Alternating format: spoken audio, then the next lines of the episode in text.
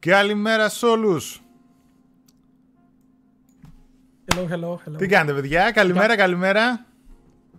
Πώς είμαστε, πώς είμαστε; Για να δω αν μας γράφει και τα λοιπά. Από ό,τι βλέπω ακουγόμαστε. Εντάξει, να μας πούμε και τα Πείτε παιδιά. μας για ήχο, κατευθείαν, τι παίζει και πώς. Για να βάλω και λίγο μουσικούλα να παίζει στο background έτσι για να φτιάξει η Να διάθεση. δημιουργούμε λίγο ατμόσφαιρα. Ελπίζω να... Μουσικούλα. Πάμε. Τι κάνετε παιδιά, καλημέρα, καλημέρα σε όλους. Καλή Κυριακή και ευχαριστούμε που ήρθατε έτσι σε ακόμα ένα live. Σε ακόμα ένα live μετά από πολύ καιρό βασικά, αλλά εντάξει, Gamecast live. Live είχαμε κάνει το PlayStation Showcase ε, τελευταία φορά, που είχαμε έτσι μαζευτεί πολλοί κόσμος και βλέπαμε ωραία πραγματάκια. Καλώς ήρθατε λοιπόν στο πρώτο Gamecast live της πέμπτης σεζόν. Άλεξ Στάθη, τι κάνετε ρε, καλά είστε; Εγώ καλά είμαι, ο Άλεξ δεν ξέρω πώς είναι. Το Εγώ βλέπω δεν έχω λίγο περάσει προβληματισμένο. ποτέ καλύτερα. Δηλαδή πρέπει να είναι αγαπημένη μου μέρα. η Κυριακή γενικώς, ρε παιδί μου. Κυριακή. Το concept τη Κυριακή. Ξυπνάς πρωί, πηγαίνεις εκκλησία, γυρνάς, Μμμ. εκπομπή, Ναι, Ε, εκπομπή, Όλα, όλα. Τα, τα λογικά, λογικά, λογικά. Και Πήγαμε περνάς σπίτι πριν 6 ώρες και σηκωθήκαμε και είμαστε εδώ. εδώ. Υποσχέθηκα ότι θα είμαι και ήμουνα. Αφού είσαι εργάτης ρε, δεν είσαι τώρα, δεν είναι αστεία έτσι. Εργάτη, εργάτης έχω. Για να δω και στο chat τι λένε τα παιδιά. Εντάξει, μας ακούνε όλα κομπλέ, κυριλέ. Μια χαρά. Λοιπόν, ε, ελπίζω ε, να πάνε όλα καλά καταρχάς στο live, γιατί το έχω σετάρει εδώ πέρα χίλια δύο πράγματα. Να θυμίσω, παιδιά, ότι λέμε με τα παιδιά, τώρα καταλαβαίνετε η καθημερινότητα είναι λίγο περίεργη και με δουλειές και εγώ με την μικρή. Υπάρχουν κάποιες εκκρεμότητες, υπάρχουν κάποιες υποχρεώσεις. Γι' αυτό και δεν μπορούμε να κάνουμε τόσο συχνά live τις εκπομπές όπως κάναμε π.χ. πέρσι.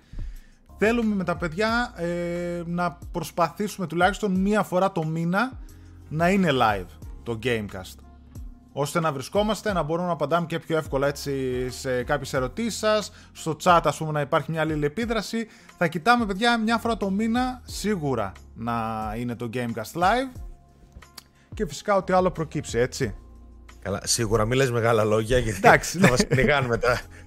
Όχι, το λέω ρε παιδί μου ότι θα προσπαθήσουμε όσο περισσότερο γίνεται να κάνουμε και live γιατί ξέρω ότι ο κόσμος ε, του αρέσει, το αγαπάει, είχαμε και καιρό να το κάνουμε, γιατί όχι να το κρατάμε. Απλά παιδιά όπως είναι λογικό, αυτοί που μας βλέπουν και αυτοί που μας ακούνε ότι στα Gamecast Live ε, δεν γίνεται να υπάρχει το edit.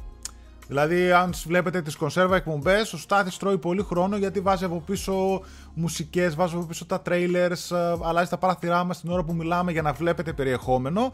Καταλαβαίνετε, παιδιά, ότι στο live αυτό δεν γίνεται, ή τουλάχιστον σε δικιά μας κλίμακα δεν γίνεται. Θέλει μεγάλη προσπάθεια και παραγωγή. Οπότε η συζήτηση θα είναι σε εμά σε τρία παραθυράκια και φυσικά την αλληλεπίδραση που θα έχουμε εσά. Είναι άλλη φάση το live.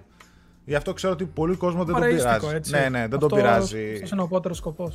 Δεν τον πειράζει ότι δεν υπάρχει edit. Να ήταν μαγνητοσκοπημένο κτλ. Εννοείται ότι όλα τα live μένουν κονσέρβα πάνω στο κανάλι. Οπότε όποιος τυχόν φύγει στη διάρκεια του live, δεν προλάβει να μας δει κτλ. Μπαίνει όποτε θέλει και το ξαναβλέπει εννοείται με την άνεσή του από το σπίτι του κτλ. Οπότε Σύστο χτυπήστε. εδώ λέει... Πες, πες. Όχι, λέει εξής, όταν τελείωσα το Deathloop. Ε, ναι, το τελείωσα, λίγο απογοητεύτηκα, δεν θα κάτσω παραπάνω. Έχουμε γραπτό review- review, μου άρεσε πολύ καλό παιχνίδι, αλλά με απογοήτευσε λίγο το story. Αυτό δεν θέλω να κάτσω παραπάνω. Έχουμε review στο site ε, και τα υπόλοιπα τα γνωρίζετε. Μμ. Αυτό. Ε, λοιπόν. για Είσαι να- 25 FPS ζήσει. Δεν ξέρω. Λέει ο μου, Αντώνης. ίσως να με, φα- να με φανίζει λίγο αργουτσικά. Ε, Εννοώ πρέπει να σε λίγο- εμφανίζει γιατί και στις προηγούμενες που γράφαμε Ναι. μου φαινόταν δηλαδή και νόμιζα ότι ήταν κάτι λάθος Ναι. από μένα. Ε, μπορεί να το δω Αλλά κάτι εντάξει, τώρα. φτιάχνει, φτιάχνει μόνο για την αρχή. Ναι, Έχεις ναι. ανοίξει ray tracing, λέει γι' αυτό. Είμαι και εγώ σαν το Far Cry, ρε. Θα το βγάλω το Ray Tracing για να πιάνω τα 60. Στο. στο μην, τέτοιο. Το, μη μου το κάνεις αυτό, βρε, βρε, λίγο, λίγο. Δώσε μου λίγο χρόνο. Λοιπόν, χτυπήστε καφεδάκι. Όσοι τυχόν δεν έχετε χτυπήσει. Χτυπήστε καμπανάκι. Χτυπήστε Αράξτε. καμπανάκι. Όσοι τυχόν είστε καινούργοι, subscribe. Ε, Όσοι τυχόν μας έχετε ξαναδεί, καμπανάκι για να μην χάνετε τις εκπομπές και οτιδήποτε βγαίνει. Και πάμε σιγά σιγά να μπούμε έτσι στην α, ροή της εκπομπής. Έχω και το chat εδώ πέρα δίπλα. Να βλέπω ό,τι και αν λέτε. Σας ακούω και παίζω Death Stranding. Άλλοι παίζουν και ένα, τα πάντα όλα. Καλό είναι και αυτό έτσι να, να βλέπεις και ταυτόχρονα σε- να κρατάμε παρέα εσάς. Αυτό είναι τέλειο. Αυτό είναι το καλύτερο βασικά. Βάζεις podcast να παίζει και παίζεις. Ό,τι καλύτερο. Με τις ώρες έτσι. Κυριακή κιόλας. Καλά. Για Μπαίνουμε σένα, στα σπίτια σας. ο εργάτης. Ghost of Tsushima, παιδιά, δωρεάν αναβάθμιση. Όχι, 10 ευρώ κάνει. Η... Το Ghost of Tsushima, όχι δωρεάν αναβάθμιση. Πάει direct το 30 scat. ευρώ. Έτσι. Παίρνεις ή direct το scat. Αναβάθμισης στα 20 ευρώ. Ή μετά, αν θες να πας για PS5, δίνεις άλλα 10. Και γίνεται direct το scat του PS5.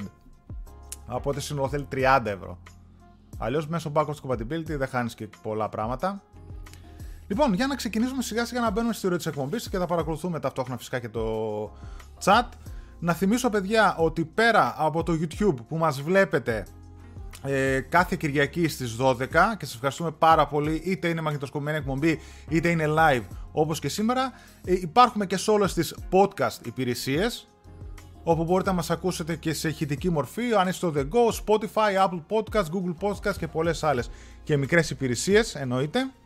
Και φυσικά για άλλη μια φορά να υπενθυμίσω τον χορηγό μας το market24.gr όπου τα παιδιά είναι για άλλη μια σεζόν μαζί μας μας στηρίζουν και φυσικά συνεχίζεται, ε, συνεχίζει να ισχύει ο κωδικός PS Addict όπου βάζετε όταν στο ειδικό πεδίο στο καλάθι του market24.gr έχετε δωρεάν μεταφορικά για ό,τι έχει να κάνει γύρω από το gaming. Είτε είναι κονσόλες, είτε παιχνίδια για οποιαδήποτε κονσόλα, είτε περιφερειακά, τα πάντα όλα, ακόμα και για pre-orders, όπως το Horizon που έχει ανέβει, το Gran Turismo 7 που έχει ανέβει και οτιδήποτε άλλο, το Death Stranding το οποίο ανέβηκε. Εν τω μεταξύ τώρα, ε, παρένθεση, το Death Stranding εσύ δεν το ξέρω ότι κυκλοφορεί σε τόσο καλή τιμή. Έτσι, καταρχάς, Πόσο βγήκε; 10 καταρχάς ευρώ upgrade έχει. 10 ευρώ upgrade έχει και μάλιστα στην Αγγλία έχει 5 λίρες το upgrade. Δηλαδή τύπου Ναι. 7 ευρώ. Δηλαδή κάτω από 10 στην Αγγλία. Περίεργο. Ε, όχι, έχει κυκλοφορεί ενώ σε χαμηλή τιμή γιατί είναι 46 και 90 η Director's Cut στο PS5. Δηλαδή κάτω από 50 το έχει το Market 24. Και γενικά η τιμή του παίζει έτσι σε αυτά τα επίπεδα. Τίμιο. Για όσους Γιατί δεν το είχαν ναι, ποτέ έτσι. Ναι, αυτό, ναι. Ναι, ναι, πολύ τίμιο. Δηλαδή μου έκανε εντύπωση γιατί εγώ περίμενα. Εντάξει, να μου πεις δεν είναι τη Sony publisher, οπότε να χτυπήσει 80 ακατέβατο, αλλά περίμενα ξέρεις, το 60-70 του κλασικό. Καλά, γενικά αυτές οι επανακυκλοφορίε δεν πρέπει να χτυπάνε πάνω από 50 για μένα για κανένα λόγο. Αλλά εντάξει, αυτοί ξέρουν. Τα περισσότερα αλήθεια είναι ότι θα τα βλέπουμε πάνω από 60 θέλουμε δεν θέλουμε. Λοιπόν. Το Ghost, ας πούμε, πόσο έκανε, 70? 80 νομίζω. 80 80, έκανε. Οι ναι, ναι. directors. Στο PS5. Καλά. Όχι, θα ξαναρχίσει. Έλα, έλα. Δεν αρχίζω τίποτα, δεν αρχίζω. όχι. Άστα, Πάμε. άστα. Όχι, θα πω για Nintendo σήμερα, τα δικά μου. λοιπόν, για να πάμε σιγά σιγά στα νέα. Έτσι, να δω λίγο το chat και τα λοιπά. ε, θα ξεκινήσω με κυκλοφορίες. Τις κυκλοφορίες της εβδομάδας που έρχεται. Γενικά μπαίνουμε σε ένα μήνα... Βασικά βγαίνουμε από ένα καλό μήνα θα έλεγα. Δηλαδή ο Σεπτέμβρης ήταν πολύ τίμιος μήνας, έτσι. Με ωραία παιχνίδια, με γνωστά και λιγότερο γνωστά παιχνίδια, τα οποία όλα πήρανε, παίζανε δεις στο 80 κάτι με τα Critic. Για όλα τα γούστα, έτσι. Για όλα τα γούστα, μπράβο. Ήταν πολύ καλός μήνας ο Σεπτέμβριος. Θα μπορούσε να χωρέσει μια μεγάλη κυκλοφορία άνετα. Δηλαδή, οκ, είχαμε το τύπου Deathloop, ξέρω εγώ, που ήταν αποκλειστικό στο PS5, αλλά εννοώ μια πολυδιαφημισμένη, πολύ γνωστή, πολύ μεγάλη mainstream κυκλοφορία. Νομίζω ότι χωρούσε άνετα στο Σεπτέμβριο. Όλα πήγαν πίσω. Δυστυχώς. Delays δηλαδή. α, Αν θυμόμαστε και το GT7 ήταν για φέτος. Το God of War, ok. Ήταν και δεν ήταν για φέτος. Το Horizon το ίδιο. Πιστεύω πιο πολύ Horizon είχαν ω μια μεγάλη κυκλοφορία για φέτος. Και έφυγε και μπροστά και το βλέπουμε επειδή είναι ήδη Φευ- για Φεβρουάριο. Δεν έχει πάει πολύ πίσω. Αλλά ναι, εγώ το θεωρώ και λίγο καλό αυτό γιατί έχουμε όλοι μας πιστεύω πολύ πολύ backlog και μπορούμε σιγά σιγά να το μικραίνουμε όσο πάει. Ειδικά από indies και άλλα μικρότερα παιχνίδια έτσι. Αλλά αναλόγως Κάτι με τι MMOs, λέω εγώ καταπιάστηκε. τώρα. δεν ξέρω, δεν ξέρω. Αναλόγως με τι καταπιάστηκε, γιατί και εσύ με το Final Fantasy και εγώ με το Judgment, ας πούμε, Αυτό, ε, αυτά ναι. είναι ώρες ένα μήνα. Τον Οκτώβριο και τον Νοέμβριο μεταξύ παίζει το αντίθετο. Δεν έχει πολλές κυκλοφορίες, αλλά έχει μεγάλες. Πολύ συγκεκριμένες. Ειδικά σου πω- άμα, είσαι- άμα είσαι και Xbox και Nintendo, έτσι. Θα σου πω για το PlayStation έτσι, τι έρχεται στο PS Store την ερχόμενη εβδομάδα, έτσι, από Δευτέρα. FIFA 22 για PS5, PS4. Εδώ νομίζω αξίζει να πούμε ότι με ένα ευρώ μπαίνετε, παίρνετε EA Play για ένα μήνα και σας δίνει 10 ώρες. 10 ώρες, ναι, ναι. ναι. 10 ώρες, ναι. 10 ώρες για το FIFA 22, οπότε μπορεί κάποιος με ένα βρουλάκι να παίξει 10 ώρες να δει το παιχνίδι αν του αρέσει δεν του αρέσει και μετά ας πούμε να προβεί στην αγορά. Αυτό κάνω Η εγώ ερώτησή τώρα μου ακριβώς. εδώ είναι, Ε, ο Άλεξ, νομίζω εσύ τώρα το παίζεις κιόλας. Σε κλειδώνει εντελώς το game ή μόνο κάποια ναι, ναι. χαρακτηριστικά του; Όχι, Εντελώς. όλο. Όλος, Οκ. όλο, όλο. Κανονικά Ultimate Team τα έχει όλα, έτσι. Και καριέρα, Ωραία. ό,τι θες ξεκινάς και ασχολείσαι και μετά εντάξει. Σούπερ, το σούπερ. progress προφανώς είναι το ίδιο. Είναι το ίδιο παιχνίδι βασικά, δεν είναι καν progress. Η Καλή football, ευκαιρία πάντως. eFootball 2022, το Άντε, οποίο να κάνεις αλήθεια. και αυτό εξελίσσεται σε ένα ανέκδοτο θα έλεγα. Κρίμα, κρίμα έτσι. Αλλά εξελίσσεται λίγο σε ένα τύπο ανέκδοτο το πώς θα γίνει το πράγμα.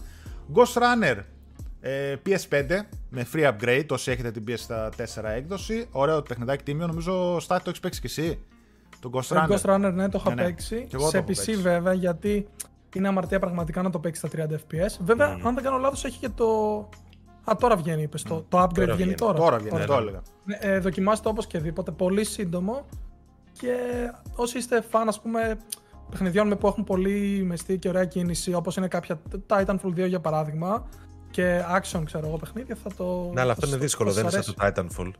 είναι, όχι, πολύ δι- Είναι απαιτητικό. Είναι, είναι δύσκολο. Απλά σε βάζει έτσι σε μια πολύ εθιστική λούπα που συνέχεια Ναι. προσπαθείς το ίδιο και το ίδιο πράγμα. Ναι. Για, δηλαδή να ξέρουν και τα παιδιά για ποιο πράγμα μιλάμε.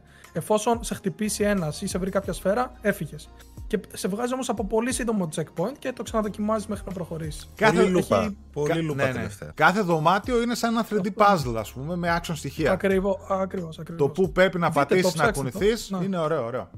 Νομίζω και δύο προσφορά- ετοιμάζεται. Η προσφορά Ναι, EA ναι, Play επίσημο λήγει είναι 30 το Σεπτεμβρίου, νομίζω. 30 Α, πρέπει οκ. να είναι η τελευταία μέρα. 30 λέγει Δεν και το ρωτάνε. Final Fantasy 14, η complete. Α, ε, όχι μόνο. Δεν την πήρες, την complete εσύ. Ξε- Εν τω μεταξύ, ξέρεις τι, φοβόμουν ότι αν έπαιρνα την complete θα με έβγαζε από το free trial και θα έπρεπε να πληρώνω μηνιαία. Αλλά πρέπει να ενεργοποιήσει τον κωδικό, οπότε θα την τσιμπήσω τώρα που το έχει. Ε, μωρέ, στα ευκαιρία 20. είναι. Πάρτε Στα και. 20 ευρώ μωρέ τώρα. Εντάξει τι. Άλλες 200 ώρες τι. Εντάξει. Λοιπόν, συνεχίζω. πράγματα. Hot Wheels Unleashed, PS5, PS4. Skeletal Avenger, PS5, PS4. Connect Tank, PS4. Lemnis Gate, PS5, PS4. Chernobylite στο PS4. Νομίζω και η PS5 έκδοση θα βγει πιο αργά. Και ήδη είχε φάει delay η PS4 έκδοση. Κυκλοφορεί ήδη PC πάντως. Ναι. KeyWe για το 5 και το 4. Away the Survival Series για το PS5 PS4. Αυτό το θυμάστε. Το είχε δείξει σε ένα PlayStation Showcase και με κάτι ζωάκια που Ναι, παλεύουν, ναι. κάτι σκορπιούς, κάτι τέτοια. δουν Αγκάθα. πλάκα. δεν, το έχεις. θυμά- δεν το θυμάμαι καθόλου. Ε, καθόλου. Εντάξει, ναι. Θα φανεί εκ του αποτελέσματος. Οκ. Αν χάνουμε και τίποτα. Αγκάθα Christie. Hercule Poirot The First Cases για το PS4. Αυτό ωραίο παιχνιδάκι, πολύ πιθανό να το παίξω. A Juggler's Tale 5 και 4. Centipede Recharge για το 5 και το 4. Insurgency Sandstorm για το PS4. Αυτό δεν ξέρω τι φάση, ένα FPS κατά πόσο θα βγει καλό. Rogue Lords για το PS4, Astral Ascending για το 5 και το 4, Melty Blood, Type Lumina, Doctor Δικά Who, μου, δικά μου τα ξέρω. Doctor Who The Edge of Reality, Exzeus The Complete Collection, Ion Drive, Demon Skin, Toy Soldier XD. Όσα παιχνίδια βγαίνουν. Ε, βγαίνουν, αλλά εντάξει, τα περισσότερα είναι. Δεν θα πω άγνωστα, αλλά οκ. Xuan Yuan Sword 7. Στάθη, καρφωτά, Ε, καρφωτά πας γι' αυτό. μακριά, μακριά. Έχει βγει ήδη εντωμεταξύ αυτό. Μέρη- Σε PC νομίζω. Mary Skelter ε, φινάλε, Phoenix Point, Outer Wilds, Echoes of the Eye. Ωραία κυκλοφορία αυτή. Αυτό είναι το expansion, παιδιά. Παιχνιδάρα. Πολύ πιθανό να το έχουμε και review. Είναι το expansion του Outer Wilds για το PS4. Το οποίο πρέπει να Και έχεις μου βέβαια έκανε και ένα, και το έκανε base ένα game. μεγάλο update το παιχνίδι. Μου κατέβασε ένα πολύ μεγάλο update το Outer Wilds προχτές, μάλλον για το DLC. Μπορεί. Ετοιμάζεις. Πρέπει να έχεις το base game. Είναι κανονικό DLC αυτό, δεν είναι ξέρω εγώ standalone expansion ή οτιδήποτε. Ναι, ναι. Streets of Rage 4 Anniversary Edition είναι η έκδοση με ό, κάποια DLC που βγάλανε και κάποιους χαρακτήρες. Unmetal, το οποίο αυτό είναι σαν μια πάροδη του Metal Gear. Έτσι, τα παλιά. Unsigned, Bonfire Peaks, το οποίο και αυτό το έχουμε review για το PS5, PS4. Fishing Sim World Bass Pro Shops Edition για το PlayStation 4. Καρφωτά. Τι όνομα είναι αυτό. Καρφωτά. Δεν αντέχω, Sim. δεν αντέχω. Αυτό εγώ θα το ονόμαζα αφού δεν, ας πάμε για ψάριμα. Θα το έβγαζα ε, ε, ε, Pro Edition. Γιατί είμαστε τέτοιο. Να τελειώνει η υπόθεση. Λοιπόν, αυτά παιδιά ήταν οι κυκλοφορίες για το PlayStation 4 και για το PlayStation 5 την ερχόμενη εβδομάδα. Έτσι. Ε, λίγα πραγματάκια νομίζω περισσότερο έχουμε να κάνει με το FIFA. Άντε και το eFootball, Chernobyl Light, έτσι τα πιο mainstream. Αγκάθα Κρίστη, κανένα δυο άλλα. Εντάξει. Οκ. Okay. Ψιλοπράγματα, ψιλοπράγματα. Mm. Βγήκε ο μήνας. Τρομερός να πούμε. Έτσι. Το είπαμε και πριν. Mm. Αλλά ναι, δεν περιμένουμε τίποτα άλλο τώρα. Στα κοντά τουλάχιστον. Το Kena ρωτάει ο Βαλάντης είναι time exclusive του PlayStation; Είχα διαβάσει ότι είναι, αλλά δεν νομίζω να το έχουν πει επίσημα. Είναι πάντως PS4, PS5 και PC. Ναι. Στο PC Ε, έχει ποτέ κάποια δεν το λένε θεματάκια. επίσημα. Και στο Ναι. Xbox που βγάζουν το time exclusive, ξέρεις, το αφήνουν ρε παιδί μου φουλου ότι προς το παρόν δεν μπορούμε να επιβεβαιώσουμε κάτι και μετά από 6 μήνες ξέρω Μπράβο, εγώ μπράβο. βγαίνει το medium ας πούμε. ή Όπως κάτι με το The Medium. Ένα παράδειγμα πρόσφατα. Αυτό, ε, να πάω παρακάτω καταρχάς. Νομίζω Ναι. ναι. Κάτι έτσι στα γρήγορα, γιατί είναι σημερινό. Ήλπιζα ότι ίσως να έχουμε κανένα νέο μέχρι να βγει η εκπομπή. Δεν ξέρω και μέχρι το τέλος, αλλά συνήθως αυτή τα απογεύματα το βγάζουν. Η Naughty Dog ε, βγήκε και έκανε κάποιες ανακοινώσεις. Είχε βγάλει καινούριο merch για το The Last of Us στο e-shop που έχει. Και μετά βγήκε και έκανε μια ανακοίνωση ότι για τις 26 Σεπτεμβρίου, Σήμερα. ε, σήμερα δηλαδή, η λεγόμενη Outbreak Day, έτσι, Τώρα η- έχει γίνει The με Last το of Us Day. ονομάστηκε, μπράβο. Η οποία πέρσι δεν είχε εορταστεί, ας το πούμε έτσι, λόγω του ιού και το πόσο πολύ ταιριάζει όλη η φάση. Τη μετονομάσανε από ένδειξη σεβασμού, ξέρω εγώ, στα θύματα. The Last of Us Day, τη λένε, τη σημερινή μέρα.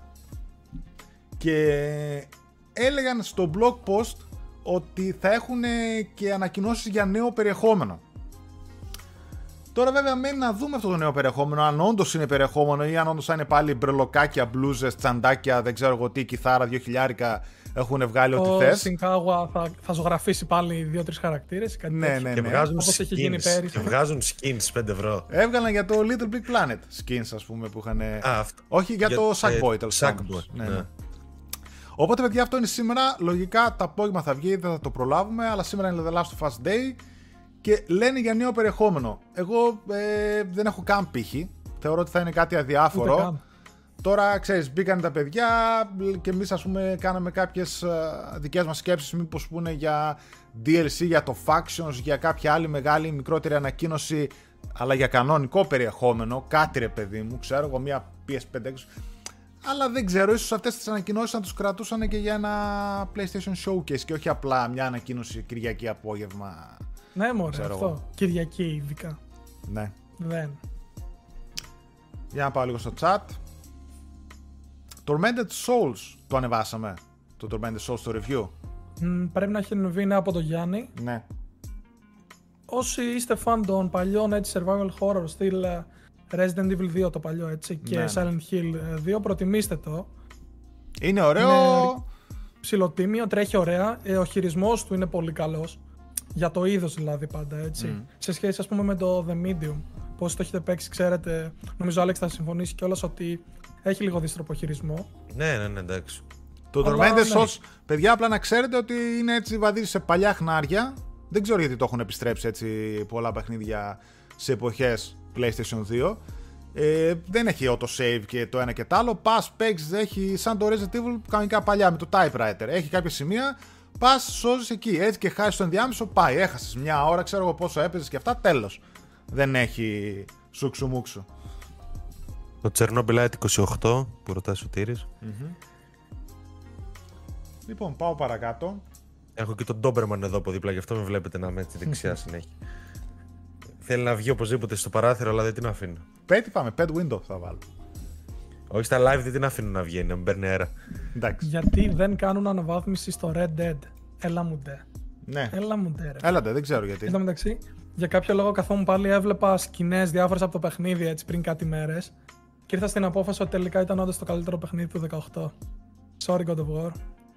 Άλεξ, ξέρω Το χαίρεσαι. είπε, το Ε, είπε. φίλε, δεν δεν γίνεται. Εντάξει τώρα, μην, μην κοροϊδευόμαστε. Το είπε, το είπε. το είπε. Ίσως και το πιο Εντάξει, φιλόδοξο παιχνίδι των τελευταίων, ξέρω εγώ, 10 χρόνων, κάτι τέτοιο. Εκπληκτικό. Αυτό που δεν έχει πάρει ακόμα 60 FPS δεν βγάζει κανένα νόημα. Απλά έχω την αίσθηση ότι αν η Rockstar το βγάλει, θα το βγάλει repackaged. Δεν νομίζω ότι θα βγάλει update. Πιο πιθανό το βλέπω να βγαίνει σαν ένα GTA 5 Ναι, παρά, να, παρά να δώσει patch. ναι. Κάτσε, εγώ έλεγα για το 2 το Red Dead, έτσι. Για το 2 λέω. Ε, κι για εγώ. το 2 λέει, Α, γιατί οκ. τι νομίζεις, θα γλιτώσει Ναι, το 2. οκ, να βγάλει repa- repackaged, αλλά τι- άντε να δώσει κανένα 60, να χώσει και το ένα ψεύτο remaster του ένα μέσα, εγώ θα έλεγα. Γιατί όχι, ξέρω. Εγώ θα το έπαιρνα. Καλά.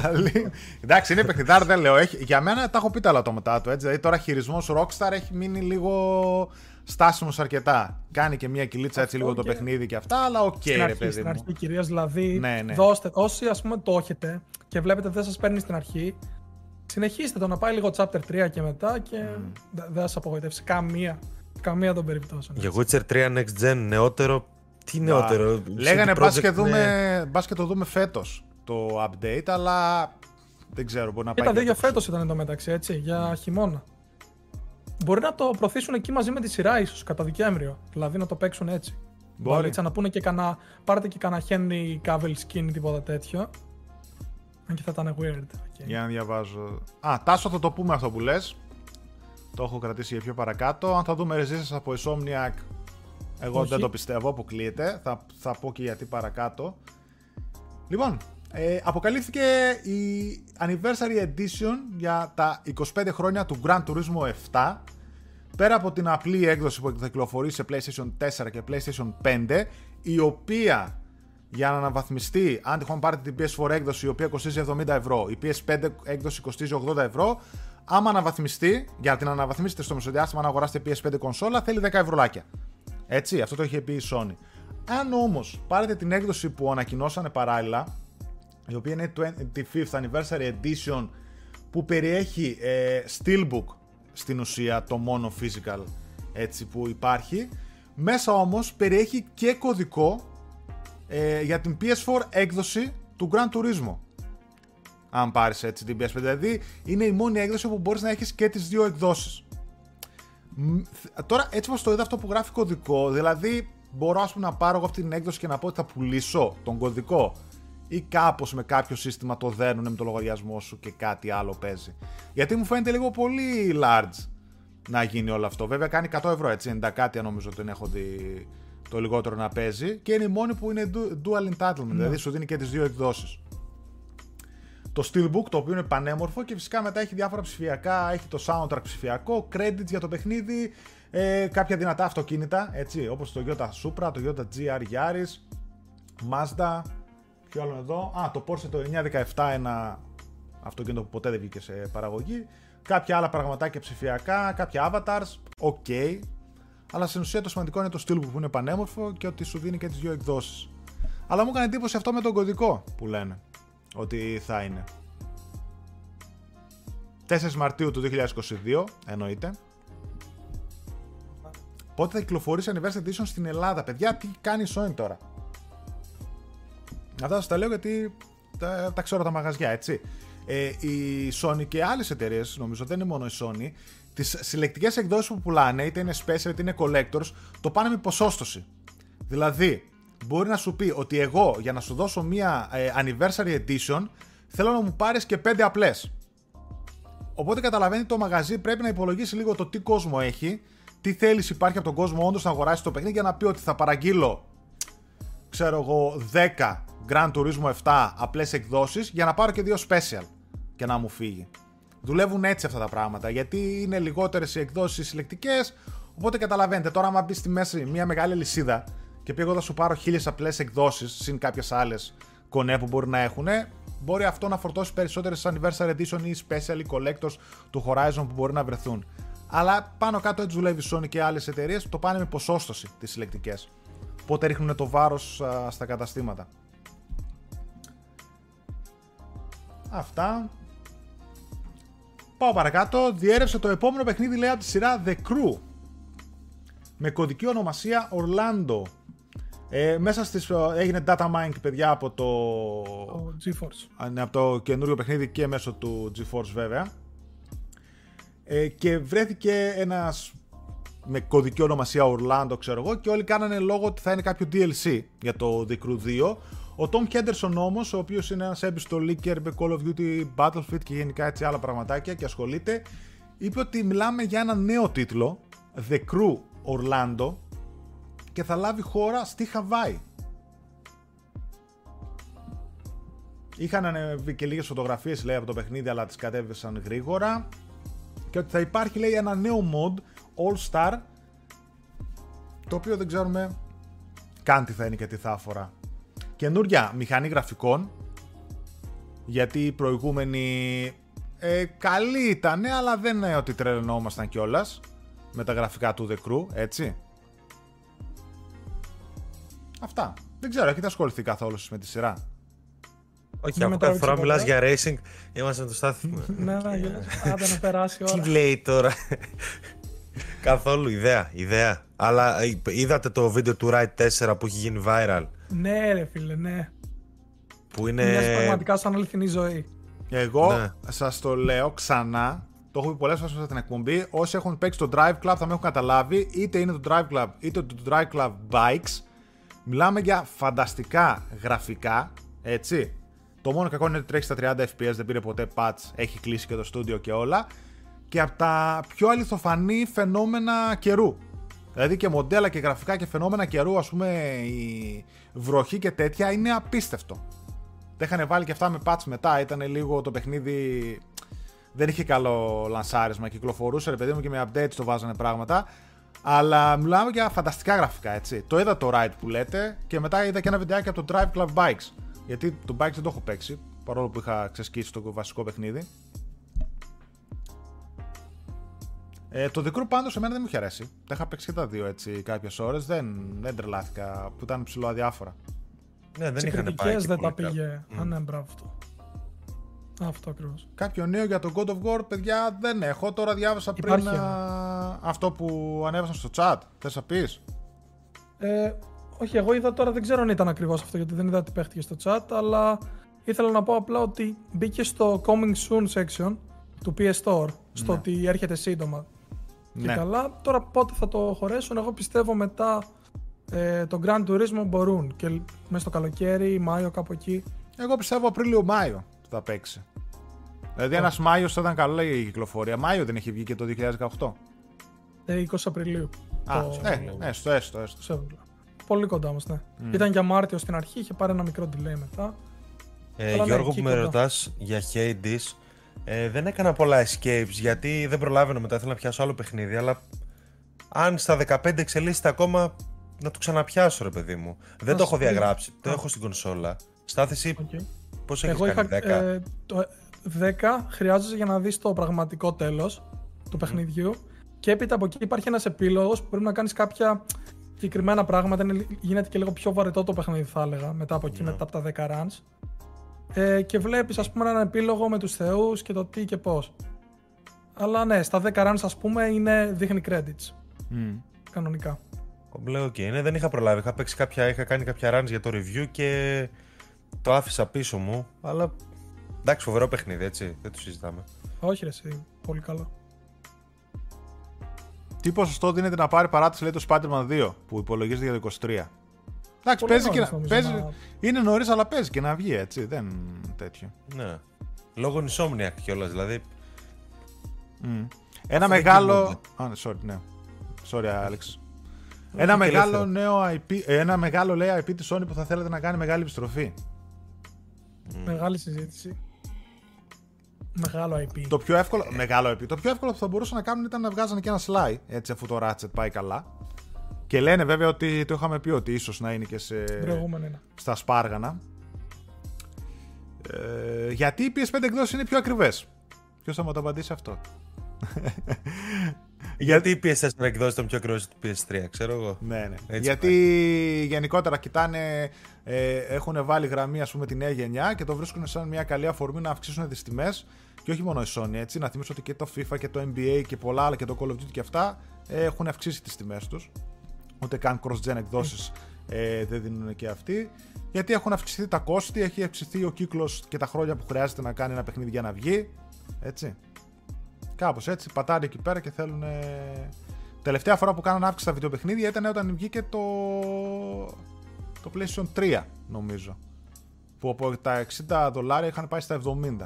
Αντίστοιχα και στα ευρώ, έτσι. Ναι. Πάντως Δύο γρήγορες ερωτήσεις. Ναι, ναι. Συνέχισε Ναι. και θα πω. Όχι, μετά. πες, πες, πες. Οκ. Ε, ο Εξίστα ρωτάει πότε θα βγει Elden Ring Collector's Edition. Δεν έχει ανακοινωθεί ακόμα συλλεκτική για το Elden Ring και πιστεύω επειδή είναι Bandai πολύ πιθανό. όταν θα δείξουν και λίγο gameplay παραπάνω. Και ο Σωτήρης ρωτάει το Nier Automata πώς αξίζει να το λιώσει στο PS5. Κλείσε Ε, μας. που- Αξίζει full. Η- Εγώ απλά η- να σου πω ότι είναι στα top 3 μου όλων των εποχών, για να καταλάβεις, το Nier Automata. Δεν έχει, Ε. έχει update όμως, δηλαδή... Όχι, είναι 1080p 60 fps. Εντάξει. Ναι, Μπορεί, οκ. Μπορείς να το παίξεις και στο Steam βασικά, γιατί βγήκε τώρα ένα patch, είχε θέμα. Βγήκε ένα patch, τα στρώσαν όλα και έχει διάφορα, έχει fidelity effects, το κάνεις, φαίνεται κουκλί. Το Nier Automata για μένα είναι από τα πιο σημαντικά για τη βιομηχανία παιχνίδια της γενιάς τουλάχιστον που πέρασε. Ή που, ε, που πέρασε, ναι, οκ. Από Τα πιο σημαντικά ο τρόπος που χειρίζεται τα θέματά του και το storytelling του. Μπράβο. Δεν, ε, δεν, δεν χάνεται. Παίξτε όλοι. Μμ. Για να πάω παρακάτω. Case and the Wild Masks, προτείνει ο Γιώργος Ducking Cock Tribute λέει. Υπάρχει σε retail. Resistance 4 θα δεν καλή φάση λέει ο Γιάννης. Δεν έχει exclusive FPS. Δεδομένου και της απουσίας του Killzone, αυτό είναι όντως ένα θέμα. Πιστεύω ότι θα δούμε κάποιο FPS αργά ή γρήγορα. Τζόνι θα το πούμε. Το God of War Ragnarok λένε λέει στην game βιομηχανία ότι πάει για Holiday 2022, δεν ξέρω αν αληθεύει. Τώρα πριν διάβαζα πάλι κάποιος ο Ντάνης Ο που έλεγε Δάνης, για ναι. Μάρτιο. Ναι, Και εγώ αυτό που λέει ο Αλέξη θυμάμαι ότι από 60 πήγαν ξέρω, 70 στο PS4, έτσι δεν ήταν. Έκαναν 60 στο PS3 και 70 στο PS4 και εγώ αυτό θυμόμουν. Ναι, ε, τότε σε κάθε γενιά ανεβαίνουν. Αυτό ίσως Εγώ τότε. αυτό έχω εικόνα, ναι. Ναι, ναι, ναι. Αν υπάρχει αντίστροφο compatibility στο Assassin's Creed Valhalla σε PS5, βάζω στο δισκάκι PS5 στο PS4, όχι. Όχι, όχι, όχι. όχι, όχι. Δεν πρέπει να γίνεται αυτό, αλλά αν βάλεις το PS4 στο PS5, εννοείται και σου δίνει και τις δύο εκδόσεις, έτσι δεν είναι, ή κάνω κάποιο λάθος. Ναι, μωρέ. Λοιπόν. Για να προχωράω και λίγο στα νέα μας. Η Ναι, Quantic Dream έχει έτσι κανένα δυο νεάκια. Ένα είναι η φήμη, η οποία σαν να επιβεβαιώθηκε αρκετά από διάφορους α, insiders παιδιά και αξίζει Ναι. να την αναφέρουμε. Η Quantic Dream αναπτύσσει λέει ακόμη ένα Star Wars παιχνίδι. Ακόμη ένα εννοείται στο σύμπαν. Έτσι, όχι από την Quantic Dream. Ακόμη ένα Star Wars παιχνίδι. Έχουμε δει ότι η Disney έχει διαμοιράσει τα IP της. Κάνει μεγάλη επιστροφή η Disney στο gaming. Έτσι, καλά να μου πεις είναι, δεν είναι τιτάνας. Είναι παιδί. παντού. Έχει μπει παντού και, θα, και παρακάτω μας απασχολήσει κι άλλο στην εκπομπή. Ε, έχει μπει παντού, εντάξει, έχει εξαγοράσει τα πάντα, δεν έχει αφήσει τίποτα. Και εννοείται ότι κάνει ντου ξανά. Και μάλιστα από ό,τι έχω δει, κάνει γερό ντου με επίπεδου ρε παιδί μου παιχνίδια. Δηλαδή πλέον θέλει παραγωγές, δεν θέλει τα movie tie-ins, δεν θέλει τα μικρά στούντιο που θα βγάλουν τα double A παιχνίδια ή με πιο low budget κτλ. όπως βλέπαμε σε προηγούμενες γενιές. Είδαμε Indiana Jones από Machine Games, έτσι. Είδαμε Star Wars παιχνίδι ε, από Ubisoft. Τώρα θα δούμε ακόμα Open ένα. world, ναι. Open World. Είδαμε remake του KOTOR ε, σε συνεργασία με publisher την Sony για το PlayStation 5. Exclusive κιόλας. Και τώρα βλέπουμε παιδιά ακόμη ένα Star Wars παιχνίδι από την Quantic Dream. Η Quantic Dream, να θυμίσω για όσους δεν ξέρουν, είναι μια γαλλική εταιρεία που έχει βγάλει το Detroit Become Human από τα δυνατότερα exclusives του PlayStation 4, Heavy Rain, Beyond Two Souls και άλλα έτσι. Μέχρι η εποχή Dreamcast ας πούμε που τη θυμάμαι. Λένε ότι σύμφωνα με τις α, φήμες, σε, ε, συγγνώμη, χάθηκα, αναπτύσσεται το λόγο παιχνίδι για περισσότερο από 18 μήνες. Έτσι, και μάλιστα ο επίσημος λογαριασμός του στούντιο στο Twitter έκανε like σε μια φήμη που έλεγε την εμπλοκή τους σε, στή- σε τίτλο Star Wars. Αν και μετέπειτα λέει το ανέρεσε. Οπότε πολύ πιθανόν αυτό επιβεβαιώθηκε κιόλας αυτή η φήμη. Λένε για λίγο περισσότερο action στοιχείο, δεν θα είναι δηλαδή τα- το κλασικό Quantum Dream παιχνίδι με slow pace, με ιστορία, με επιλογές και το ένα τ' άλλο, σίγουρα θα είναι κοντά στο DNA του studio, αλλά λένε για πιο action πραγματάκια. Ναι. Και μέσα από αυτό προέκυψαν και άλλες ειδήσεις που αφορούν κάποια και ακυρωμένα projects. Ένα ακυρωμένο βασικά της Quantum Dream, που ήθελε να ήταν ε, open world παιχνίδι. Το λέγανε Project Solstice. Και ήταν υπό ανάπτυξη για δύο χρόνια. Τελικά ακυρώθηκε γιατί δεν τους έβγαινε καθόλου. Ε, και μετά ήταν ότι θα υπήρχε ένας τέταρτος χαρακτήρας στο... Πείτε Detroit. το. Detroit Become Human, μπράβο. Α, Ο ναι, οποίος και αυτός κόπηκε. το Ναι, διάβασα. που λέγανε ότι θα ήταν μια γυναίκα με πλούσιο μπούστα και τα λοιπά. Θα ήταν ένα Ε, χο- δηλαδή θα horror, ήταν- horror android, πώς θα το λέω, ξέρω εγώ. Ναι, κά, κάπως έτσι. Κάπως έτσι. Πεθαίνω. Η οποία Ήθελα τελικά, πάρα πολύ να το δω αυτό. Αυτό θα ήταν ε, η οποία τέτοιο ρε τελικά εσύ. κόπηκε. ε, πώς το λένε, Blade Runner, ε, AI και τέτοια. Και εκεί δεν είχαν έτσι erotic robots, ξέρω εγώ και αυτά. Μα είχε τέτοιο σκηνικό και μέσα στο Detroit. Αν θυμάστε εκεί που πάει στο club. Ε, τέτοια Μπράβο, φάση, ναι. sex club, ρε παιδί μου, με τα αυτός, βρεβί. αυτός θα ήταν όμως χαρακτήρας που θα τον ελέγχαμε εμείς. Τεράστιο Mm. boost, ξέρω εγώ, χώρο Android. Τέταρτος χαρακτήρας και λέει με το που το είδε η Sony, ξέρω εγώ, λέει άντε εντάξει, κλείστε το παιχνίδι σιγά σιγά να φεύγουμε, λέει, γιατί. Ξέρεις, όλοι Βασικά προστατε... είχαν πει ότι θέλουμε να κλείσει η συμφωνία γιατί είχαν συμφωνία για τρία παιχνίδια. Ναι. Το Heavy Rain, Heavy Rain, Beyond Two Souls και Detroit.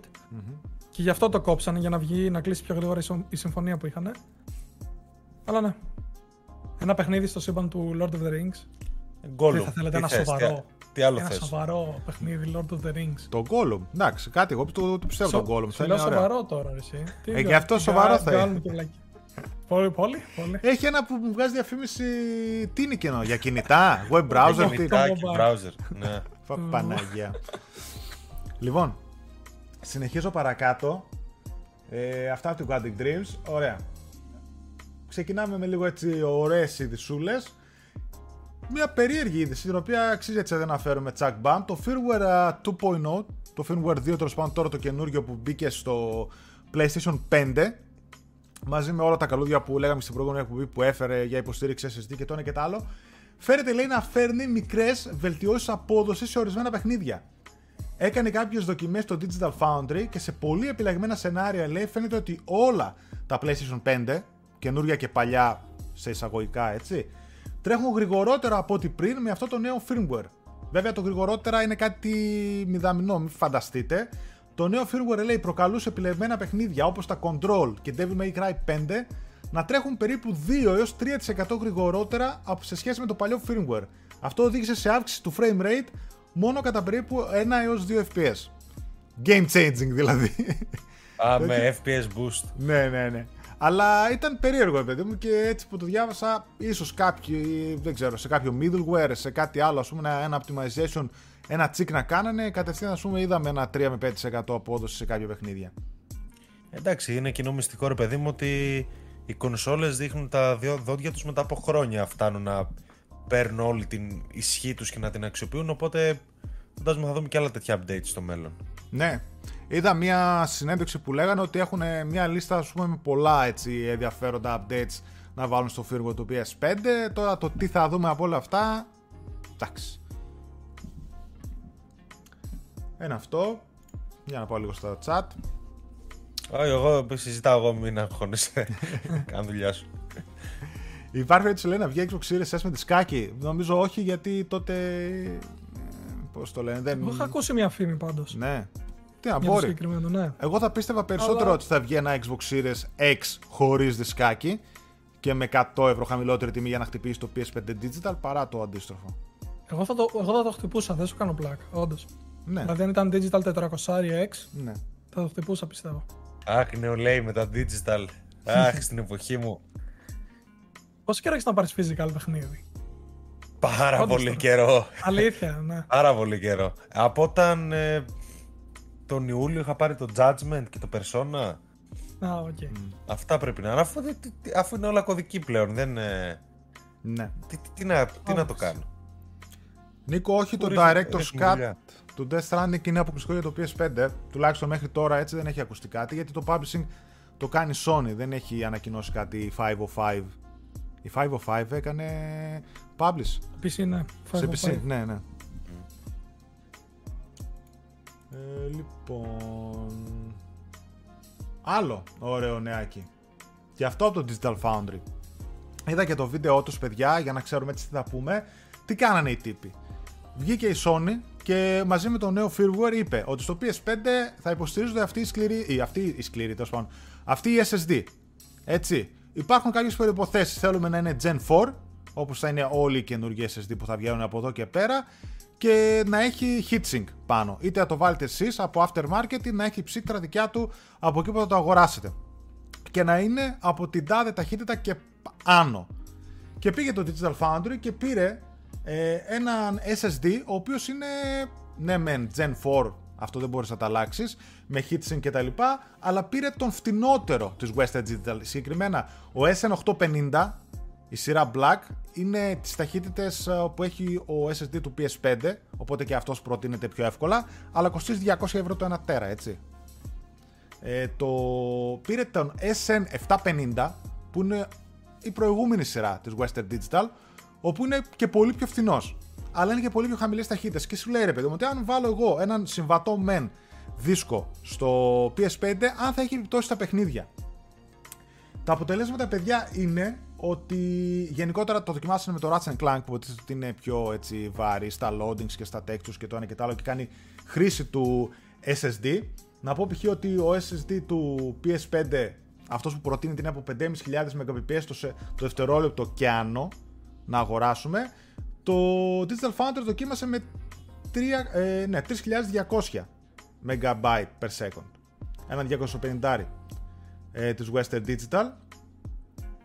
Και τα αποτέλεσματα ήταν ότι προς το παρόν τουλάχιστον δεν φαίνεται να επηρεάζει κάτι στο Ratchet Clank τουλάχιστον που το δοκίμασαν. Στα loading test που κάνανε οι διαφορές παιδιά είναι πάρα πολύ μικρές.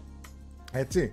Ε, να σας διαβάσω μερικά έτσι λίγο, μισό λεπτό. Από την αρχή λέει, μέχρι να πάει στο main menu, έχουμε να κάνουμε με τον PS5 τον εσωτερικό στα 7 δευτερόλεπτα, τον SN850, το premium ας πούμε, αυτό που προτείνεται και από τη Sony, ε, λίγο πάνω από τα 8 δευτερόλεπτα, δηλαδή 1, κάτι δευτερόλεπτα παραπάνω σε σχέση με τον εσωτερικό του PS5 και ο SN750, ο low budget, κάνει 10 δευτερόλεπτα. Οκ. Okay. 3 δευτερόλεπτα παραπάνω ας πούμε. Δεν έγινε και κάτι θεωρώ. Ε, όλα τα in-game loadings και τα λοιπά 1,5 με 2 δευτερόλεπτα παραπάνω έκανε απλά και εκεί πέρα που φάνηκε μεγάλη διαφορά και είναι λογικό γιατί οι ταχύτητες είναι πιο χτυπητές στο σύστημα είναι στα copy-paste. Δηλαδή το να μεταφέρανε κάποια παιχνίδια από τον ιστορικό ε, SSD PS5 παιχνιδιά σε κάποιον εξωτερικό για να τα αποθηκεύσουν και πίσω εκεί πέρα φάνηκαν μεγάλες οι διαφορές. Δηλαδή τα 60 GB λέει του Ghost of Tsushima ε, μεταφέρθηκαν από τον εσωτερικό στον εξωτερικό από τον SSD του PS5 σε 49 δευτερόλεπτα.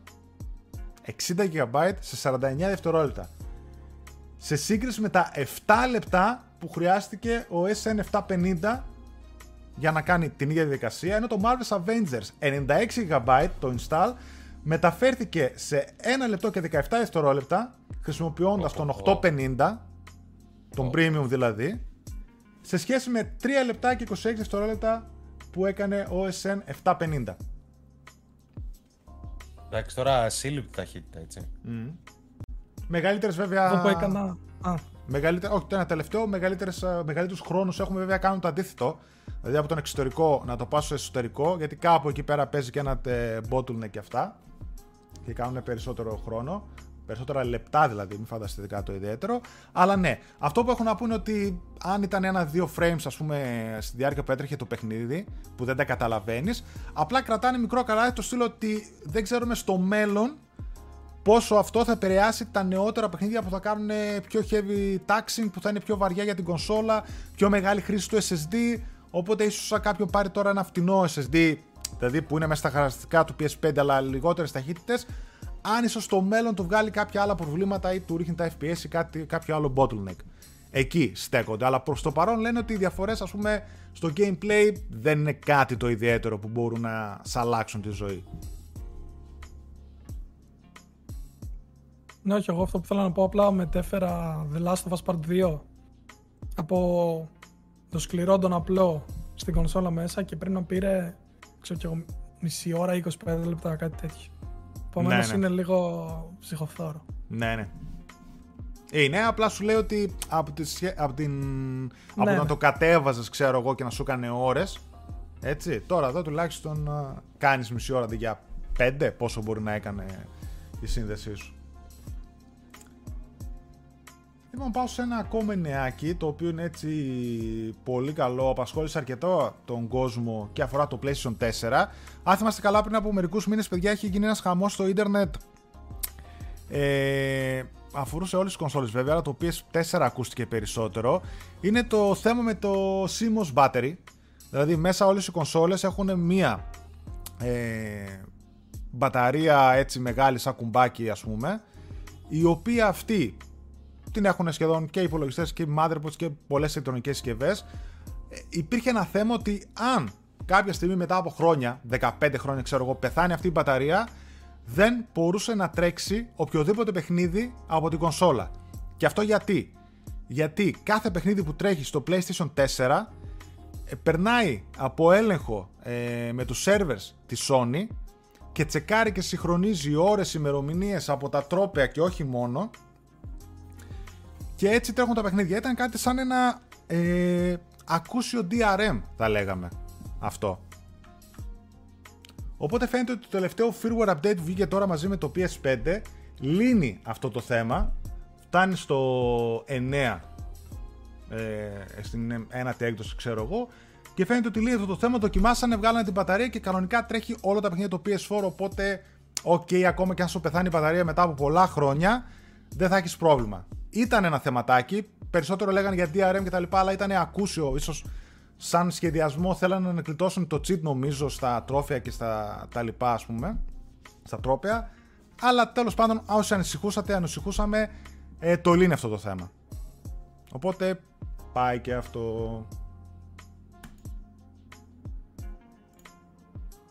Για να πάμε στο chat. Έχουμε τίποτα καλό; Ναι, έχει ωραία πραγματάκια. Για διάβασε τίποτα; Ε, ρωτάει ο Μανώλης γιατί η Sony έχει αποστασιοποιηθεί τόσο πολύ από στούντιο τύπου Quantic Dream και Supermassive που ενώ έχουν βγάλει παιχνιδάρες τις έχει αφήσει ρε παιδί μου στην άκρη και έχει, αν έχει παιχτεί κάτι που δεν ξέρουμε.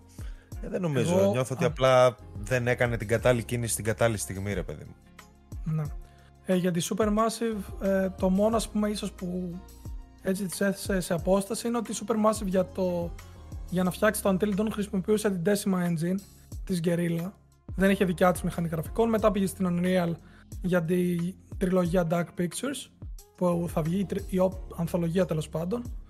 Επομένως, ίσως γι' αυτό δεν συνέχισαν, αλλά είχε βγει μια δήλωση από το CEO της εταιρείας ότι θα υπάρξει μελλοντική συνεργασία. Τώρα θα δούμε για την Quantic Dream. Μάλλον τελείωσε η συνεργασία τους για τα τρία παιχνίδια. Βαρεθήκαν ο ένας τον άλλον, τι να πω, δεν ξέρω.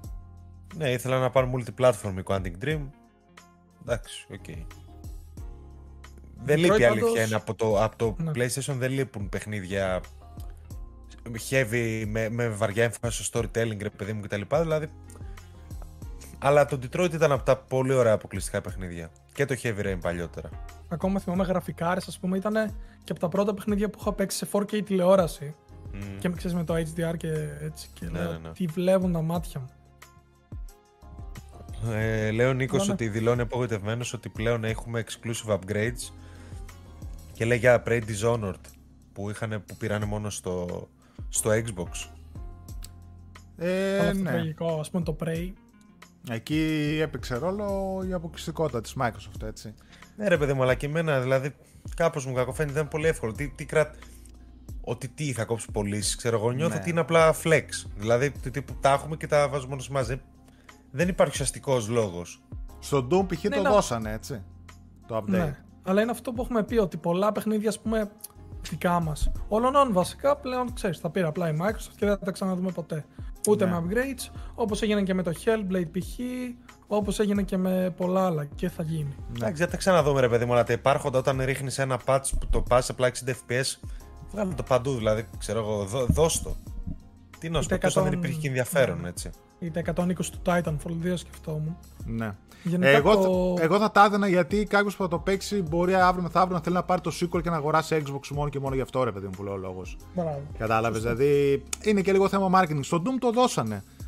Ε, εντάξει, δεν ξέρω. Είχε το μόνο θέμα νομίζω στο Doom το update ήταν ότι δεν αναγνώριζε τα παλιά saves. Εν τω μεταξύ, παρένθεση τώρα, όσο θα δούμε και το chat. Ε, αυτό με τα saves του PS5 όντως θεωρώ ότι είναι το μεγαλύτερο μειονέκτημα που έχει στη νέα γενιά η Sony. Δηλαδή αυτό το. Πώς το λέει η Microsoft εσύ, αυτό με τα saves, ή δεν έχει όνομα; Έχει, έχει. Τέλος πάντων. Που... Ένα στο chat θα μας το πει. Που βάζεις σε παιδί μου όποιο παιχνίδι θες, εντοπίζει το save που μπορεί να έχει στο Xbox One, το κατεβάζει αυτόματα, τσούκου τσούκου, συνεχίζει από εκεί μια χαρά. Αυτό δεν το έχει Sony και είναι παιδιά μεγάλη. Ε, μεγάλο μείον. Γιατί, να, π.χ. στο Doom δώσαν update δεν αναγνώριζε τα παλιά και σε κάνα δυο άλλα παιχνίδια. Ε, Κανα δυο εγώ πέρα έτσι που ταλαιπωρήθηκα πρόσφατα κιόλας ήταν το Death Stranding, το Director's Cut. Ναι. Έτσι. που εγώ το είχα παίξει, το είχα τερματίσει, το είχα σβήσει, κατεβάζω Director's Cut για review το οποίο θα έρθει και σύντομα κιόλας στο site γιατί έλειπα αυτές τις μέρες ε, για να λέω πάω να βάλω το save δεν μου το αναγνωρίζει, δεν έβρισκε να το κατεβάσει από τους δικούς του σερβερ, όχι από τους σερβερ της Sony ή από το cloud και έπρεπε να κατεβάσω την έκδοση του PS4 η οποία στο ενδιάμεσο έχει βγει update, να κάνω export το save και να την βάλω μετά στο PS5 με import, έτσι. Δηλαδή κατέβασα πόσα γίγα. Τώρα χτες πάλι το ίδιο με το Final Fantasy τη Square Enix. Πάω, πάω, βάζω την PS5 έκδοση, όχι, δεν βρίσκει update και πάλι να κάνω το ίδιο. Ξανακατέβασε 68 GB πόσο ήταν η PS4 έκδοση, να κάνω update το παιχνίδι, να κάνω export το PS4 για να κάνω import στο PS5. Δηλαδή μιλάμε για Ε, το τα Tsushima ταλαιπωρία δεν ήταν και έτσι. αυτά. Το Tsushima νομίζω ήταν λίγο πιο εύκολη ε, η φάση του. Αυτόματο το έπαιρνε. Γιατί Ναι, εγώ ναι, θυμάμαι, ναι. ας πούμε, κατέβασα και την PS4 έκδοση, δηλαδή ήταν λίγο μπάχαλο όλη η φάση. Μπορεί να είμαι τυχερός εγώ να είχα πιο αναβαθμισμένη έκδοση. Κάποιος, εγώ θυμάμαι στο Tsushima που πάτησα απλά το κουμπί, μου το έβαλε και τέλος. Νομίζω, αν θυμάμαι σωστά. Smart Delivery. Ναι, Smart delivery. της Microsoft. Ε, ρωτάει ο Ευαγγέλης για μένα παιχνίδι που θα τέριαζε να έχει soundtrack Maiden τα πάντα. Πάμε παρακάτω. Ε, σήμερα δεν είναι Outbreak, Outbreak Day του The Last of Us. Ναι, μιλήσαμε πριν. Περιμένουμε. Ναι. Κατά Να τις απογοητευτούμε 4-5. λογικά. Λογικά Ναι. θα βγει ό,τι βγει. Ε, νέο Silent Hill Remake. Κανείς θεός ξέρει. Για να δω παρακάτω. Και εγώ. Α, εδώ πέρα βλέπω για τιμές που λέγανε, γιατί και εγώ μπήκα είδα. Βέβαια ήταν αμερικάνικες. Όντως αυτό που λέει ο Τόμι είναι ο Western Digital 750 στα 114, 177, 850. Σύμφωνα με το ελληνικό Scrooge. Βέβαια αυτές τις τιμές παίζει να είναι χωρίς heatsink, αν δεν κάνω λάθος. Αλλά οκ, ρε παιδί μου, υπάρχει μια διαφορά. Για να Σωτήρης δω. λέει ότι τα Doom μπροστά στα Prey και Dishonored δεν πιάνουν μία. Εντάξει, και είναι την άλλη φάση. ανεγκέφαλο shooting. Ε, δεν δεν συμφωνώ καθόλου ότι είναι ανεγκέφαλο shooting, ειδικά το Eternal. Γιατί είναι- δεν μπορείς απλά να πας με ένα πιστολάκι και να βγάλεις τη μάχη έτσι. Ναι. Απλά είναι άλλη φάση. Είναι, α- δηλαδή το μόνο κοινό που έχουν είναι τα FPS. Το τι είναι Αυτό FPS, ναι, ας πούμε, δηλαδή- τα υπόλοιπα δεν. Κωνσταντίνε, δεν ξέρω πραγματικά τι θα φέρουν τα παιδιά. Για να δω. Του, του, του. Πότε λέτε ότι θα βρούμε PS5, παιδιά, σχεδόν ε, πλέον αρκετά συχνά μπαίνουν ε, ε, PS5 στις μεγάλες αίσθησεις, απλά μένουν ε, για λίγα λεπτά. Δεν είναι τέτοιο. Ίσως να μείνει και πολλά. Πάντως Αν έβλεπα... μπαίνατε στο group Greek PlayStation Addicts, τα ξέρατε. Ναι, αν μπράβο, ανεβάζουμε και εκεί. Λέω εγώ τώρα, Λάτος. λέω εγώ τώρα, λέω εγώ τώρα. Όχι, πλάκα κάνω, αλλά ναι, συ- να έχετε δύο-τρεις καρτέλες τα αγαπημένα σελίδα από τα μεγάλα καταστήματα και μπαίνετε κάθε απόγευμα μία φορά τη μέρα, κάποια στιγμή. Quick Resume και FPS Boost είναι τα πιο δυνατά features του Xbox, λέει ο Γιάννης. Μακάρι να δούμε κάτι αντίστοιχο και στο PS5, εννοείται. Ειδικά το FPS Boost. Κοίτα, Quick Resume προσωπικά αδιάφορο γιατί συνέχεια παίζω σε rest mode, παι- παίζω πάντα ένα παιχνίδι. Ε, και ούτως ή άλλως είναι Επομένως- πλέον και τόσο μικρά τα loading times που ε, πάει και έρχεται. Αλλά το FPS Boost, οκ. Ναι, όχι, Εδώ, όχι, εγώ εκεί, δυο- εντάξει. δύο παρατηρήσεις που θέλω να κάνω είναι ότι πολλοί κόσμος ή δεν το ξέρει, δεν το χρησιμοποιεί ε, από το παιχνίδι που έχεις σου βγάζει καρτέλα που συνήθως είναι το τελευταίο save που μπορείς να πας από την καρτέλα να πατήσεις τετράγωνο και σε πάει κατευθείαν loading στο τελευταίο save. Μιλάμε για σχεδόν στιγμιαία. Ενώ πολλοί κόσμος σήμερα δεν το ξέρει, δεν το χρησιμοποιεί, ανοίγει το παιχνίδι και κάνει load από εκεί.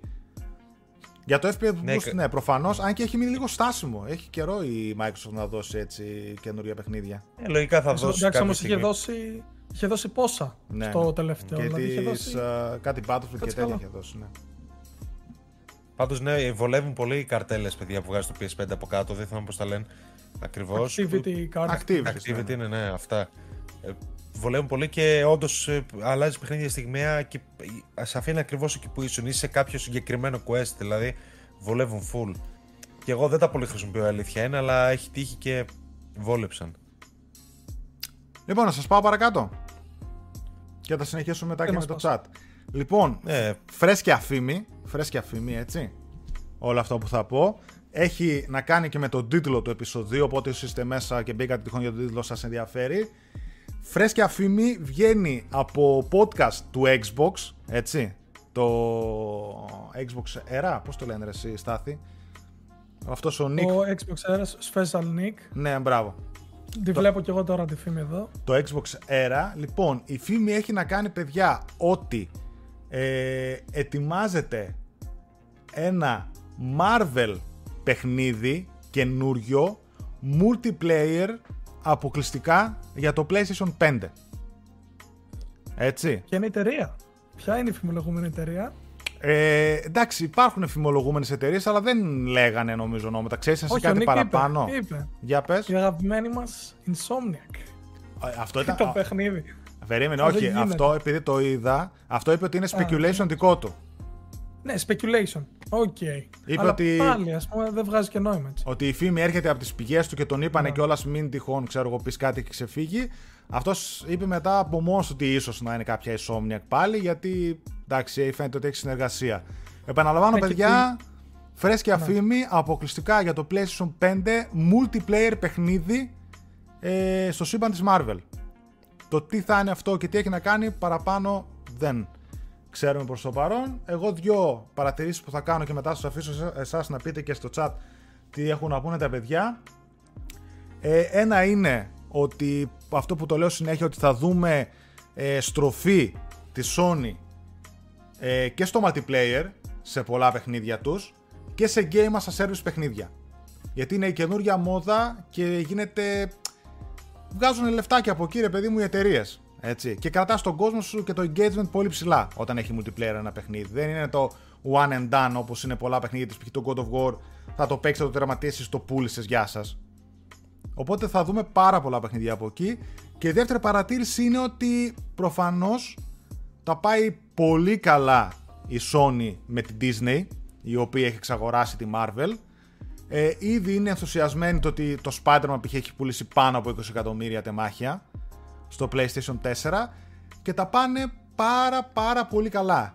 Αγαπιούνται σου λέει, Kotor αποκλειστικά στο PS5 το remake με το χεράκι της Sony μέσα, Wolverine, έτσι, Spider-Man 2 και ίσως αν η φήμη ευσταθεί ένα Marvel παιχνίδι multiplayer. Και δεν ξέρω μήπως υπάρχει και ένα μεγαλύτερο πλάνο από πίσω και δούμε ένα Marvel ε, Gaming Universe στο PS5. Το οποίο θα ήταν μια τεράστια ρε παιδί μου κλίμακας και επιτυχία θα το πω εγώ αλλά και προσπάθεια το να φτιάξεις το δικό σου σύμπαν με τους Marvel χαρακτήρες και να υπάρχουν μόνο στην κονσόλα σου. Φαντάζεσαι Εγώ π.χ. θα το βλέπω. όλες οι Ναι. ταινίες του, της Marvel Cinematic Universe να βγαίνανε μόνο στο Netflix. Ή κάτι αντίστοιχο. Σωστά. Πείτε. Εγώ δεν το βλέπα και ως fighting game. Να σου πω την αλήθεια. Δηλαδή, multiplayer, ok, έχει γίνει το loot and shoot, έχουν γίνει διάφορα. Ένα fighting game η αλήθεια είναι λείπει. Και τώρα που τελειώνει και το Smash, δηλαδή μετά το Smash Ultimate, τώρα θα βγει και ο τελευταίος χαρακτήρας, θα κόψει και αυτό. Άντε να βγάλει, είπε και ο Sakurai που το φτιάχνει ότι δεν πρόκειται να πάνε για άλλο Smash. Και αυτός είναι πολύ μεγάλος σε ηλικία. Πιστεύω ότι μπορεί όντως να ευνοηθεί κάνοντας ένα Marvel fighting game με χαρακτήρες από παντού, full διασημότητες, ε, πωλήσεις ε, στο Θεό κτλ. Και να ξέρω. γίνει ένα Marvel, άκου τώρα. Εντάξει, δηλαδή το μυαλό μου εμένα πήγε σε κάτι πιο κλασικό multiplayer. Δηλαδή τύπου, Εμένα πήγε, αλλά τώρα μου Ε. έσκασε αυτή η ιδέα έτσι για fighting. ναι, τύπου third person, ξέρω εγώ, μόνος σου με ομάδες, open world, κάτι τέτοιο. Αλλά φαντάσου να γινόταν Marvel versus ε, PlayStation All Star Battle Royale, ξέρω εγώ. κάτι τέτοιο όπως Ναι, ήταν το καλά, πρώτο. Καλά. Και να είναι Καλά, Marvel αυτό vs. ήταν- Capcom πώ ήταν τα παλιά, να είναι Marvel vs. ε, PlayStation. PlayStation Studios. Ξέρω εγώ, Είναι κάτι characters. Ε, δεν Ο- λέγανε ο και Nick- για ένα παιχνίδι crossover με DC. ο- ο- Marvel ο- vs. DC, ναι. Marvel vs. Ναι. DC. Νομίζω αυτό Το είναι από Mad την Boom. uh, Netherrealm. Το Injustice. Η οποία, Που η οποία φτιάχνει. βγήκε φήμη όμως ότι το πάει Mortal κατευθείαν για το επόμενο Mortal Kombat. Γιατί φοβούνται ότι θα απολυθεί και θέλουν γρήγορα να βγάλουν και άλλα κέρδη από το franchise. Οκ. Ε, Εμένα με λυπεί αυτό, αλλά. Ναι. Ε, ο Νίκος λέει ότι έχουν αγοράσει και την Evo το τουρνουά. Επομένως, μπορούν μπαμ, φτιάχνουν π.χ. ένα Marvel παιχνίδι και το έχουν πάντα σαν ξέρεις, τον κολοσσό τους. Εκεί πέρα κάθε τουρνουά, το πιο σημαντικό fighting game και τα, ε, και τα λοιπά. Και επίσης να πούμε ότι έχουν υπάρξει και Marvel fighting games. Τα Marvel vs Capcom που έχουν πάει τρένο έτσι. Δηλαδή είχαν πάει και καλά σε πωλήσεις. Επομένως δεν είναι και τόσο ρίσκο ίσως.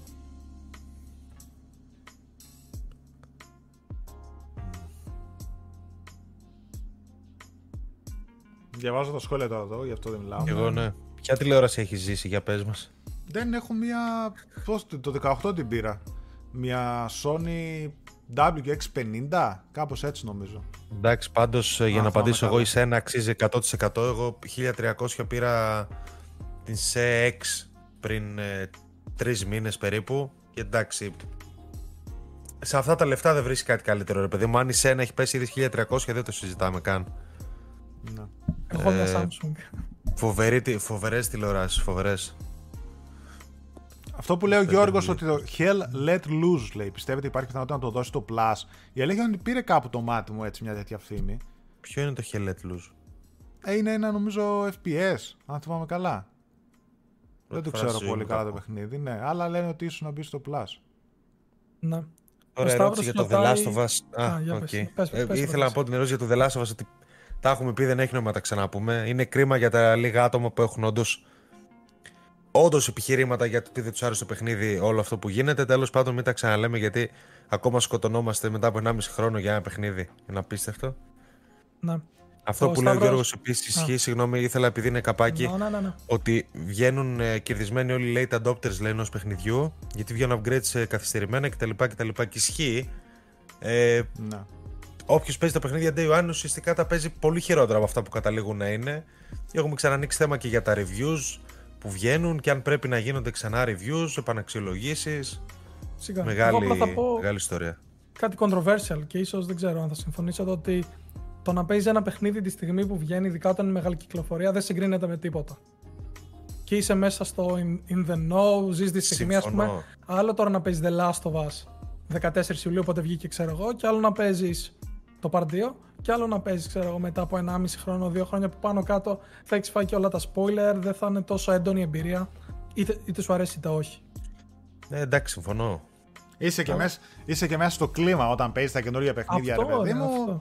Ειδικά άμα ασχολείσαι και λίγο παραπάνω, θα μπεις στο Facebook, θα μπεις εδώ σε εμάς, θα, πεις, θα διαβάσεις σχόλια, θα ξέρεις γιατί μιλάμε, θα αφήσεις τα δικά σου. Είναι λίγο εντάξει, διαφορετική εμπειρία έτσι. Αλλά εγώ, εντάξει, το καταλαβαίνω αυτό που λες, αλλά θεωρώ ότι και αυτοί που θα τα παίξουν ένα χρόνο μετά. Εντάξει, είναι το θέμα των spoilers, είναι το θέμα του hype, ok. Αλλά μπορούν να τα παίξουν με updates, μπορούν να τα παίξουν με καινούρια modes μέσα, μπορούν να τα παίξουν στη μισή Σίγουρα, τιμή. Δηλαδή δεν είναι ότι αμά και πώς το παιχνίδι ξαφνικά ξεφούσκωσε και εκεί και αξίζει, ούτε ξέρω καν. εγώ, Ούτε καν.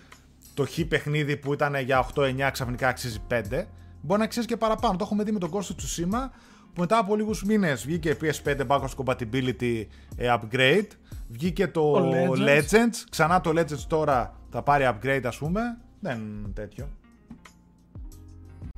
Σταύρος λέει αν θα βάλουμε timestamp στην κονσέρβα. Θα σου πω την αλήθεια, το σκέφτομαι γιατί είναι λίγο χαλάδης η συζήτησή μας.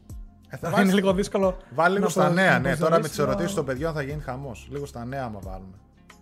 Θα δούμε, θα δούμε. Λοιπόν, να πάω quick news. Να πούμε έτσι κάποια μικρότερα νεάκια πιο γρήγορα τσακ μπαμ. Πάμε, πάμε. Λοιπόν, μισό λεπτό. Να τα ανοίξω.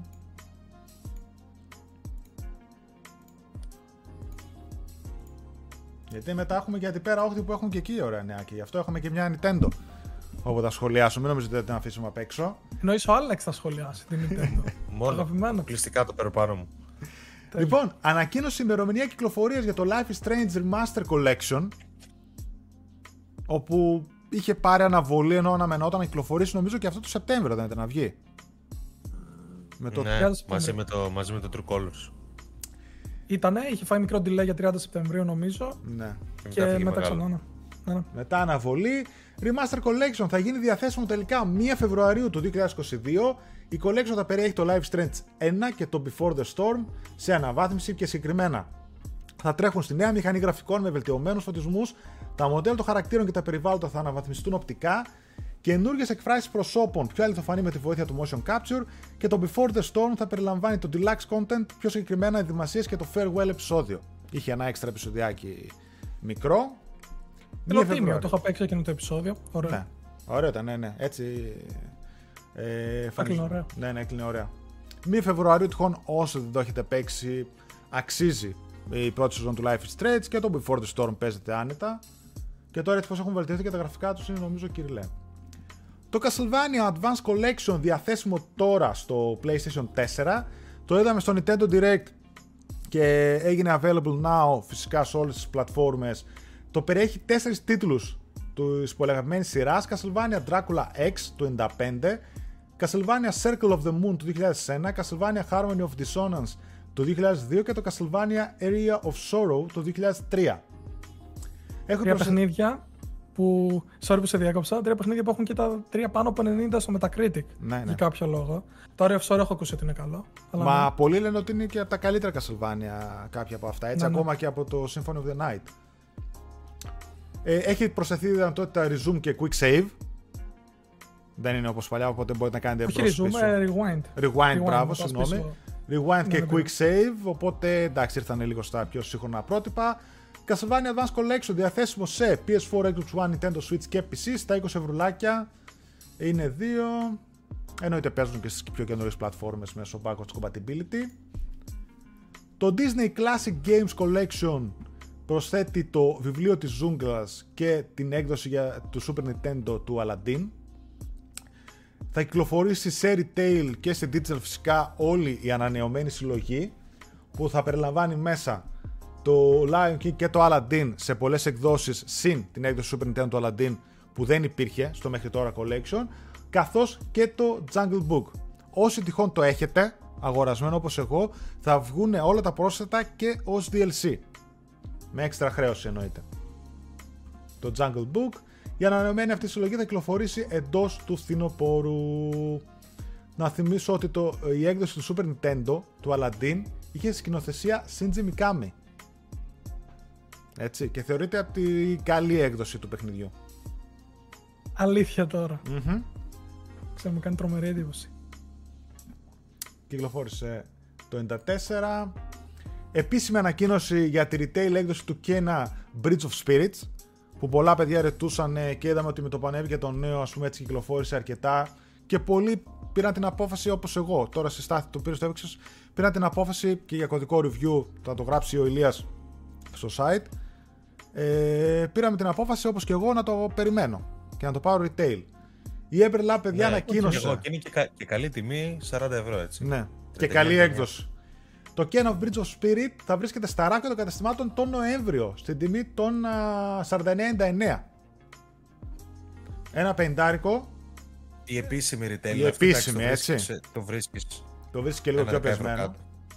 Θα περιλαμβάνει το soundtrack και κάποια physical αντικείμενα και digital από ό,τι είδα κάποια stickers θα έχει. Ε, το παιχνίδι φυσικά ψηφιακά κυκλοφορεί στις 22 Σεπτεμβρίου. Αυτά. Και ένα τελευταίο quick news. Gear Club Unlimited 2 στο PlayStation και όχι μόνο. Το Gear Club Unlimited 2 είχε βγει στο Nintendo Switch αποκλειστικά στα τέλη του 2018. Τρία χρόνια αργότερα ανακοινώνεται η κυκλοφορία του για όλες τις κονσόλες PlayStation 5, 4, Xbox Series X, S, Xbox One και PC με την ονομασία Gears Club Unlimited 2 Ultimate Edition. Θα επανεκκυλοφορήσει φυσικά και στο Nintendo Switch ως μια Definitive Edition στον τομέα οι διαφορές, καλύτερα FPS και αναλύσεις, ακόμα και στο Switch. Ε, αυτό. 14 Δεκεμβρίου ε, του 2021 είναι Definitive Edition στο Switch και για τις υπόλοιπες κονσόλες το Ultimate Edition στις 30 Νοεμβρίου του 2021. Οκ, okay, εντάξει, δεν είναι τίποτα, ένα arcade racer. Είναι τώρα για το Nintendo Switch που δεν είχε. Ήταν καλό, αλλά για τις υπόλοιπες κονσόλες που κυκλοφορούν χίλια δυο καλύτερα, δεν έχει να πει κάτι το Gear Club. Λοιπόν, έχουμε τίποτα καλό στο chat; Πριν ε, έχουμε κάποιες ερωτήσεις μπορούμε να απαντήσουμε πριν πάμε Nintendo. Ε, για Hogwarts Legacy και Gotham Knights κανένα νέο. Για Hogwarts όχι. Το Gotham Knights είναι 16 Οκτωβρίου νομίζω. Οκτωβρίου το DC Fandom. Ναι. Ε, που θα πούνε και για Gotham Knights και για Suicide Squad. Έχουν βγάλει και κάποια έτσι artworks φάση να το προωθήσουν. Mm. Ελπίζω να δούμε κάτι καλό. Ε, η Microsoft μπορεί να κάνει συμφωνία με την Warner Bros. ώστε να κρατήσει games της DC εκτός PS5. Η Microsoft μπορεί να κάνει συμφωνία με τους πάντες. Αλλά. Πώ κάνει και η Sony άλλωστε έτσι. Ναι, ναι, δηλαδή, ναι, ναι. Το KOTOR θα μπορούσε να ήταν, να ήταν και στο Xbox από day one. Mm-hmm. Όπως και πολλά παιχνίδια της Square Enix και πάει λέγοντα. Όσα παιχνίδια παίζουμε το μήνα και αν παίζουμε πολλά ταυτόχρονα, ναι. Ωραία. Ναι. Ενδιαφέρον ερώτηση. Ενδιαφέρον Πολύ... ερώτηση. Ενδιαφέρουσα ερώτηση και Ναι, Αφαίρουσα. αλλά για μένα δεν γίνεται αλλιώς πλέον. Δηλαδή, και εγώ έπαιζα ένα το τελείωνα και τα άφηνα, αλλά πλέον με, τα- με τα reviews, με κάποιο που έχεις ξεκινήσει, διάφορα βγαίνουν 3-4 παιχνίδια. Δηλαδή δεν, ε, δεν γίνεται αλλιώς. Ναι, και εγώ ήμουν δηλαδή του. Παίζω ένα παιχνίδι, αν δεν το τελειώσω, δεν πρόκειται να πάω παρακάτω. Ναι, ναι, ναι. Αλλά τώρα, ας πούμε, είχε, είχαμε πρώτα το Tales, μετά ήρθε πάνω το Deathloop. Λίγο τα έπαιζα το ένα το, τη μία φορά, το άλλο την άλλη. Και έγινε λίγο κάπως έτσι. Αλλά συνήθως, δηλαδή 80% και πάνω, παίζω μόνο ένα παιχνίδι τη φορά. Ε, τώρα το να παίζεις 2-3 δεν ξέρω. Εγώ το θεωρώ λίγο ότι σε αποσπάει την προσοχή κυρίως. Όχι τίποτα άλλο. Κοίτα, εγώ για να παίξω δεύτερο και τρίτο ειδικά θα πρέπει να είναι παιχνίδια του στυλ αθλητικά, racing ή όπως ας πούμε Call of έπαιζα... Duty. Ναι, ή το Crash ξέρω εγώ, θα παίξεις δύο πίστες, τρεις ας πούμε, θα τα αφήσεις. Ή Call of Duty θα βγεις, θα παίξεις μια ώρα, θα τα αφήσεις και ταυτόχρονα θα συνεχίσεις το main παιχνίδι σου που μπορεί να είναι ένα adventure, ένα single player παιχνίδι κτλ. Κάπως έτσι το παίζω. Είναι ότι θα είμαι αφοσιωμένος σε ένα και τα υπόλοιπα θα τα έχω για διάλειμμα, αλλά δεν θα είναι του στυλ. Ε, ποια ήταν, ότι θα ξεκινήσω το Deathloop και ταυτόχρονα θα ξεκινήσω και το The Medium, ξέρω εγώ, και θα τα πηγαίνω δύο main παιχνίδια το ένα δίπλα στο άλλο. Πάντα τα άλλα θα είναι λίγο πιο ανάλαφρα. Να μπω να παίξω ένα ματσάκι, να μπω να παίξω ένα race, κάπως έτσι. Εντάξει, αναλόγως. Είναι και, είναι και αναπερίοδο έτσι. Είναι πότε σκάνε πολύ κωδική για review, πότε τέτοιο. Είναι Ναι, αναλόγως. Αν, αν, δεν Λες, ο έχουμε, δηλαδή, Σεπτέμβριος. Ναι. κάτι, ναι, αν δεν έχουμε κάτι να βιαζόμαστε, ρε παιδί μου, ένα παίζουμε. Οκ, ναι. Νοέμβριο έχει και Disco Elysium Retail. Α, μπράβο. Δε- Τώρα εδώ θα το τέλεια. χτυπήσω. Στο Τέλεια, retail. ναι, εννοείται θα το χτυπήσουμε. Το Kena θα πέσει στα 30 στο Winter Sales. Το Kena πολύ εύκολα Λογικό, μέχρι τέλος γιατί- χρονιάς θα παίζει κάτω από 30, ναι. Ναι, αφού από, Ναι, σα- είναι πόσο- ήδη στα, στα από 40, 40 ξεκινάει. ευρώ έχει retail. Το Hot Shot Racing αξίζει, δεν ξέρω. Καλούτσικο είναι. Καλούτσικο είναι, ναι, ναι. Ένα arcade παιχνιδάκι είναι έτσι που θυμίζει παλιά, καλούτσικο είναι. Τα δύο, Πότε εντάξει, λέτε για να- 2 ευρώ δεν το συζητάμε κιόλα Σταύρο, έτσι. Πότε λέτε να Δώσ' βγει τα, το είναι The Last of Us 3. 2027. Κανένα δεν ξέρει τι κάνει ο του Doctor, οπότε. Αλλά απέχουμε πάρα πολύ. Είναι δυνατόν να βγαίνει το θρελικό FF7 Remake που τα σήμα κατευθείαν το PS1 στο Xbox. Εδώ βγαίνει το Uncharted στο PC. Ξέρω εγώ. Ε, θα βγει 100%. Απλά ήταν πρώτο ότι θα βγει σε PS4 και μετά ότι θα έρθει σε άλλες πλατφόρμες. Έχουμε δει και κάτι στο database βασικά είχε γίνει ένα leak της Epic ότι υπάρχει το Final Fantasy VII Remake όπως και το Alan Wake Remastered που επιβεβαιώθηκε μετά. Επομένως αργά ή γρήγορα ναι θα το δούμε. Γίνονται, δεν ξέρω αν παιδιά. θα είναι το Integrate βέβαια. Ναι, θα, ε, θα είναι, δεν νομίζω να μην δεν είναι. Λες, ε. Δεν, ε, εγώ πιστεύω, παιδιά, ότι εντάξει, πλέον αυτά έχουν μείνει στο παρελθόν. Δεν είναι, δηλαδή, κάτι του στείλε εμβληματικά ή το ένα τ' άλλο. Και το Crash ήταν εμβληματικό, το είδαμε multi-platform.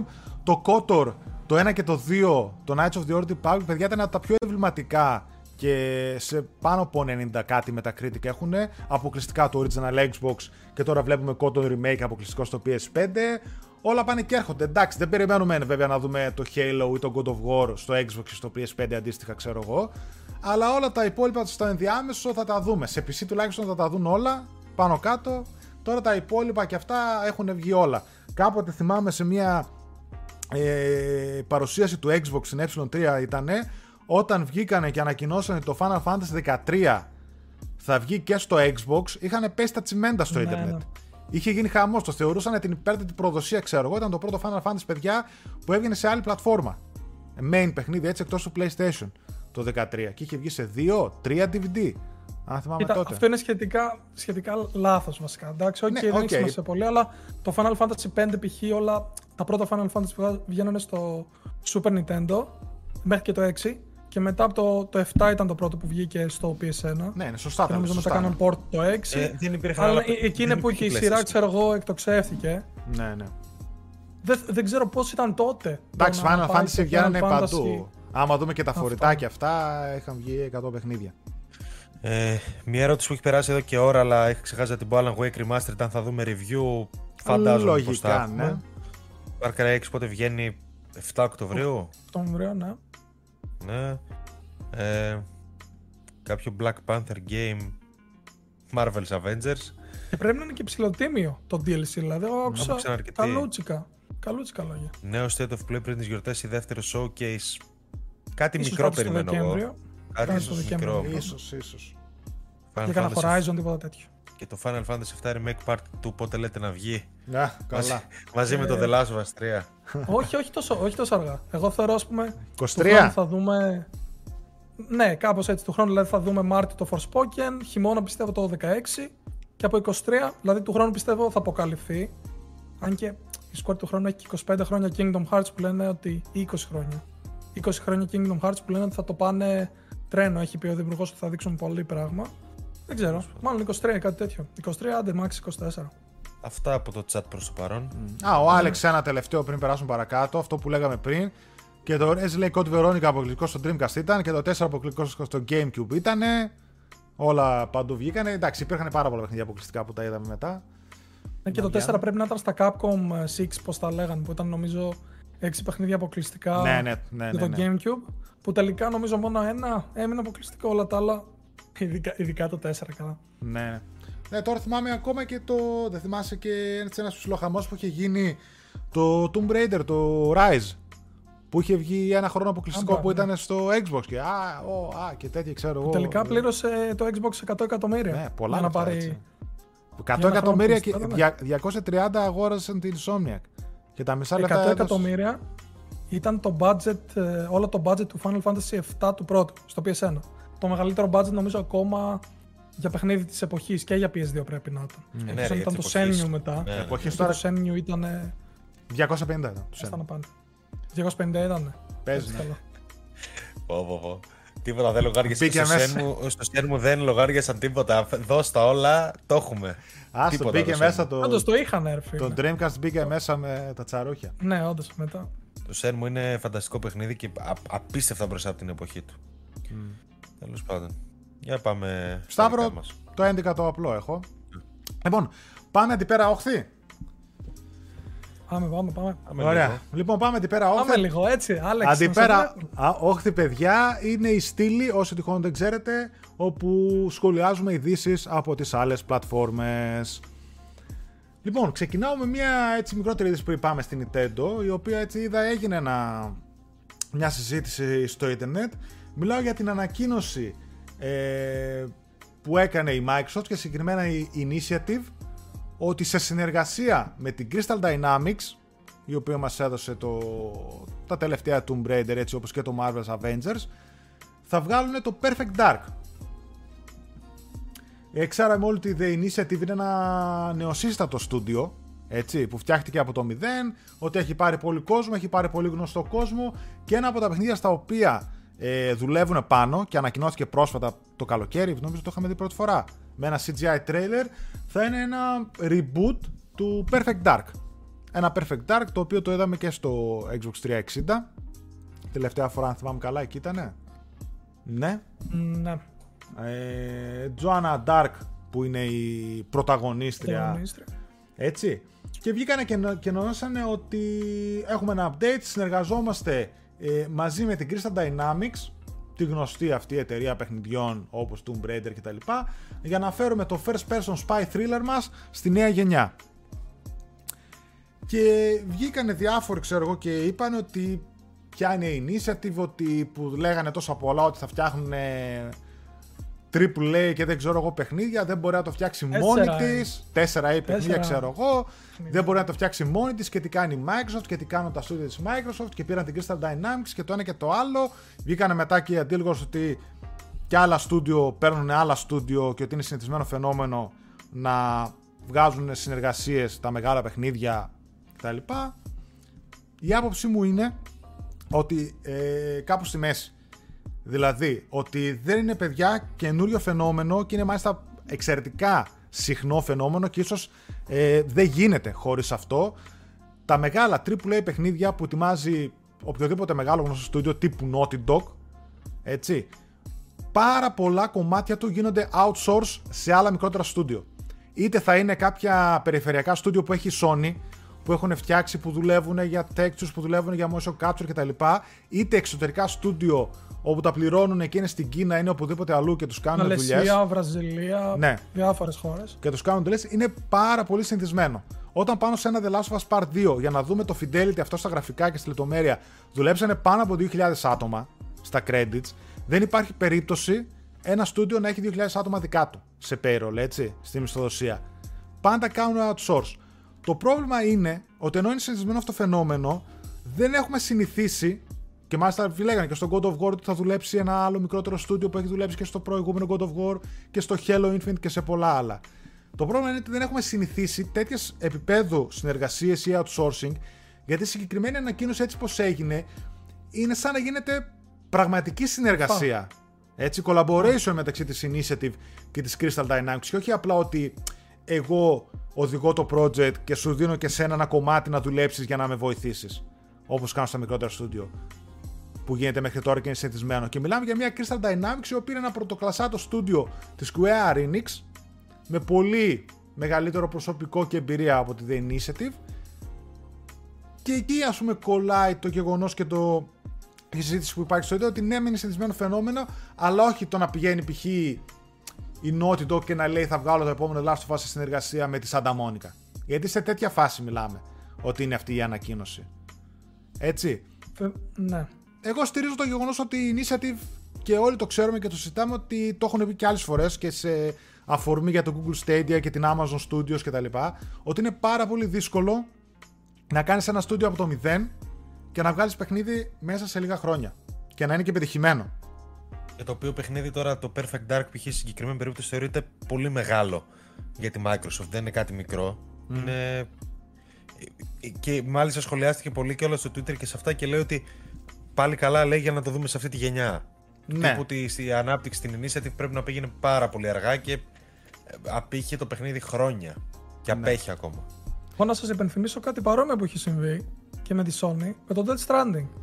Το οποίο δεν το ξέραμε, αλλά ουσιαστικά στα credits μάθαμε ότι 70 νοματέοι της uh, Guerrilla δούλεψαν πάνω κανονικά, κανονικά στο Death Stranding και χρησιμοποίησε την Decima.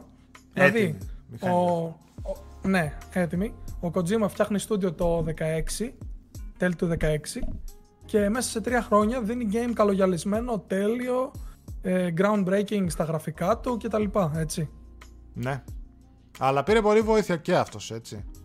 Ε, ναι, σίγουρα. Δηλαδή μόνος του, mm. μόνο η μηχανή γραφικών παιδιά, αυτό είναι για πολλές εταιρείες το μεγάλο ζήτημα. Δηλαδή, γι' αυτό βλέπετε και το Ragnarok θα βγει πιο γρήγορα. Επειδή είχαμε πει και στο ντοκιμαντέρ ότι θέλανε περίπου 2-2,5 χρόνια να καταλάβουν τι και πώς πε... ακριβώς χρειάζονται για να καταφέρουν να βγάλουν μια σωστή μηχανή γραφικών. Mm. Επομένως, ναι, είναι και αυτό. Εδώ πέρα λέει ο Μανώλης. Θα διαφωνήσω, λέει outsource και code development έχει μεγάλη διαφορά. Outsource είναι κάτι θεσμένο, το code development που κάνει με την Crystal δεν είναι συνηθέ. Ε, αυτό νομίζω ότι είπα και εγώ ο Μανώλη. Από την Initiative λέει έχουν φύγει μεγάλα ονόματα το τελευταίο καιρό. Εμένα λέει αυτό με προβληματίζει. Εντάξει, αλήθεια δεν, δεν παρακολουθώ τόσο πολύ, αλλά ναι, παίζει. Όπως και από τη 343 Industries έτσι έχουν φύγει πάρα πολλά ονόματα και director. Παρόλο που πριν πάμε στην Nintendo, ε, πάλι έχει ένα, όχι beta, tech demo, όπως το λένε ξέρω εγώ, του multiplayer του Halo, που ακούω έτσι καλά πράγματα, έτσι, ότι τους αρέσει πάρα πολύ αυτοί που έχουν παίξει το demo, ότι είναι ένα πολύ σφιχτοδεμένο multiplayer, πολύ διασκεδαστικό και τα γραφικά έχουν βελτιώσει έτσι κάποιες λεπτομέρειες, κάποια textures και τέτοια. Οπότε ναι, κάτι πάει να γίνει και το Halo. Έστω και αν βγει και αυτό, έτσι, αυτό σε ψηλό κομμάτι. Αυτό που με φοβίζει είναι ότι βγαίνει σε δύο μήνες, δύο-τρεις μήνες πόσο βγαίνει, και δεν έχουμε δει campaign. Δηλαδή δεν δε θυμάμαι να έχει ξαναγίνει κάτι παρόμοιο. Ναι. Άντε είδαμε, OK, το πρώτο mission εκείνο και μετά από αυτό. Τι, τίποτα. Δεν ξέρω κάτι και εγώ είμαι λίγο επιφυλακτικός με το Halo. Ακριβώς. Ναι. Ε, τώρα θυμήθηκα ότι για την Naughty Dog στο The Last of Us Part 2 δουλέψαν πάνω 15, ε, 14 στούντιο. Συνολικά έτσι. Ναι. Για outsourcing συνεργασίες. Αυτό το Valhalla 15 στούντιο. Θυμάμαι το είχαν πει κιόλας. Ναι, ναι. Το outsource είναι πολύ γνωστό. Τώρα για το Halo Infinite που λέγαμε, το πρώτο πρώτο demo, teaser, ξέρω εγώ, που δείξαμε με τη μηχανή γραφικών ήταν outsource. Σε άλλο studio. Γι' αυτό έλεγαν ότι καμία σχέση δεν είχε το demo που δείξανε το CGI τέλος πάντων trailer. Όχι, δεν ήταν CGI trailer. Ήταν in engine. Ναι. In engine teaser, ξέρω εγώ, με την Slipstream. Πώς τη λέει τη μηχανή γραφικών, δεν θυμάμαι. Sleep Space. Sleep Space, αν μπράβο, σε σχέση με το πραγματικό demo όταν δείξανε gameplay. Λοιπόν, τέλος πάντων. Αυτά κάτι άλλο που Xbox δεν είχε νομίζω έτσι. Όχι, όχι. Κάτι το ιδιαίτερο. Αυτό. Η Nintendo είχε ωραία πραγματάκια. Βασικά τι είχε, είχε Nintendo Direct κάνα 40 λεπτό, 45 λεπτό πόσο ήταν. Μία η Πόσα; ώρα το βράδυ της Πέμπτης, αν θυμάμαι σωστά. Ε, όπου έδειξε ωραία πραγματάκια. Δεν ήταν ε, συνταρακτική, αλλά ήταν πολύ τίμια, πολύ τίμια έκθεση παρουσίαση, ας το πούμε έτσι.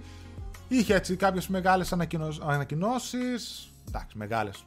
Σε Εντάξει, λογικά λίγα είναι πλαίσια. για να σταθείς, ρε παιδί. Ναι, μου. Τα ναι, περισσότερα είναι quick news τύπου ε, Ναι. ανακοίνωση. Αλλά έχει δύο-τρία. μικρότερες ανακοινώσεις, τις οποίες θα τις πούμε. Τώρα εντάξει, τα περισσότερα όπως είπε και ο Άλεξ δεν θα σταθούμε, αλλά κάποιο σχόλιο αν θέλετε να κάνετε εσείς στο chat, να τα διαβάσουμε και εμείς, επειδή μου θα σταθούμε σε μερικά. Οπότε πάω με η πρώτη έτσι μεγάλη θα πω εγώ ανακοίνωση καθώς μιλάμε για αποκλειστικό καινούριο παιχνίδι ε, είναι το crossover του Kirby με το The Last of Us ρε Kirby and the Και λίγο Forgotten νιέρα ατομάτα βάλε εκεί. Νι ερωτώματα, μπράβο. Ένα πιο πολύ νι ερωτώματα μου θύμισε. Kirby Ναι, and the Forgotten Land. Θα είναι ένα 3D Kirby παιχνίδι που έρχεται την άνοιξη του 22 αποκλειστικά για το Nintendo Switch.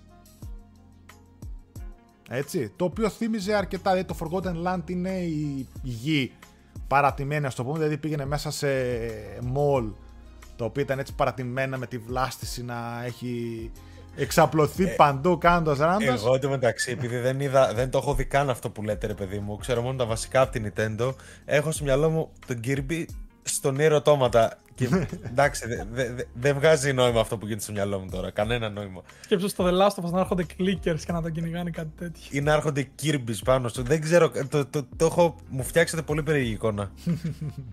Εντάξει, είναι πιο light, είναι ένα 3D ε, παιχνίδι Kirby και κλασικά έχει ρε παιδί μου το gimmick του Kirby το ότι απορροφάς κάποιους εχθρούς, παίρνεις ιδιότητές τους, ξέρω εγώ.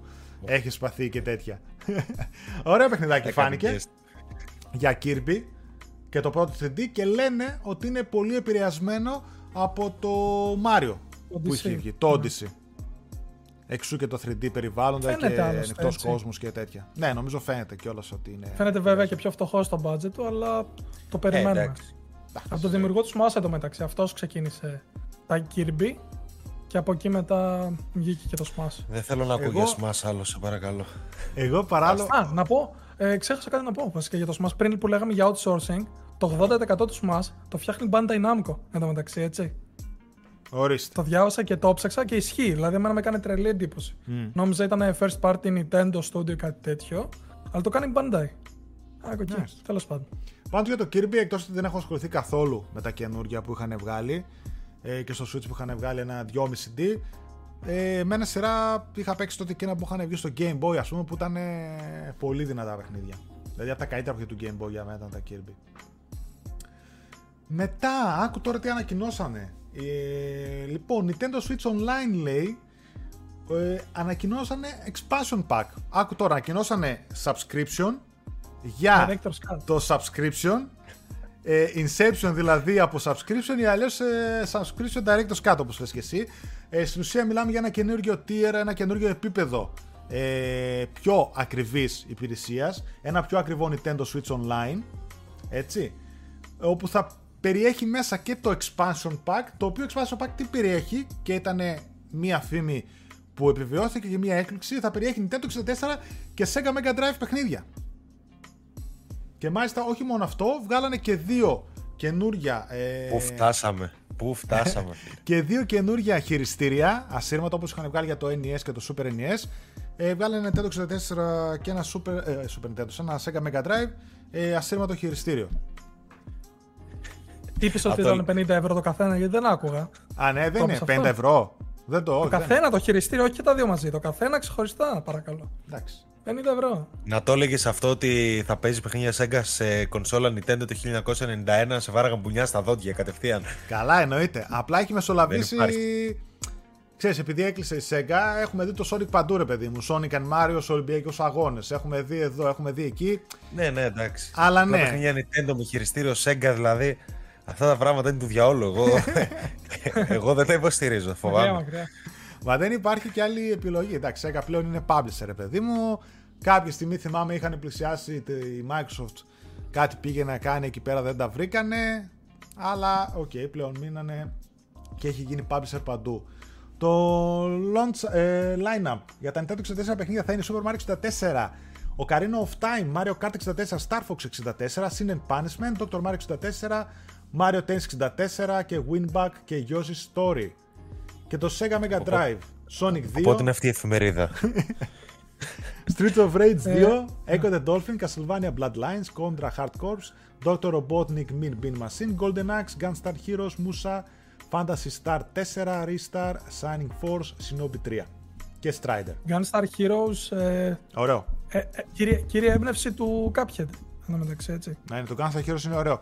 Βέβαια να πω ότι εδώ πέρα ότι αν σου τυχόν θέλετε αυτά τα παιχνίδια για το Sega Mega Drive, πάτε το Mini που έχει αυτά και άλλα πόσα μέσα και είναι πολύ legit κονσολίτσα το Mini. Χωρίς ότι χακάρτε και μπορείς να βάλει ό,τι θες Ε, ναι, αυτό. και από όποια πλατφόρμα θες. Είναι πολύ legit. ε, Και δύο χειριστήρια. δηλαδή μπορώ να παίξω το The Last of Us Part 2 Ε, στο όχι, Sega ρε Mini. παιδί μου, εντάξει. Γιατί δεν κατάλαβα, τι από όποια πλατφόρμα θέλω. Ε, Ίσως στα- Part ένα. μέχρι PlayStation 2, ας πούμε, εποχή. Εννοείται ότι θα, προσθε- θα προσθεθούν και άλλα ε, Nintendo 64 παιχνίδια και Sega Mega Drive, όπως και Super Nintendo και NES που βάζουν.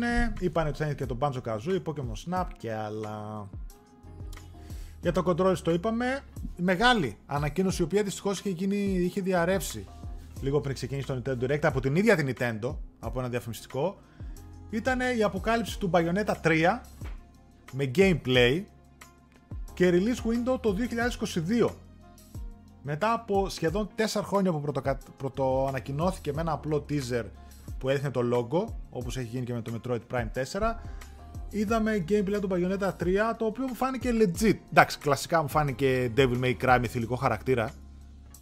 Ε, Devil, May, Ναι.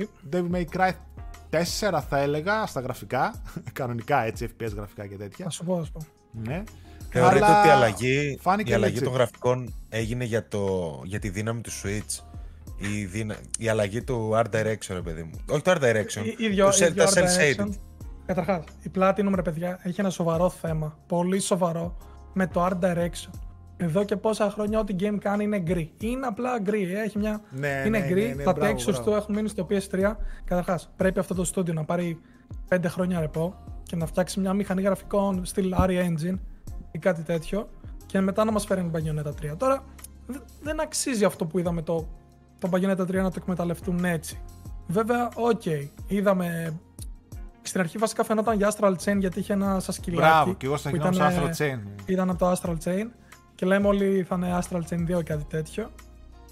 Τελικά εμφανίστηκε η Bayonetta που υπάρχει φήμη ότι δεν είναι αυτή, ότι είναι από άλλη διάσταση, είναι ουσιαστικά το κοριτσάκι από το πρώτο game.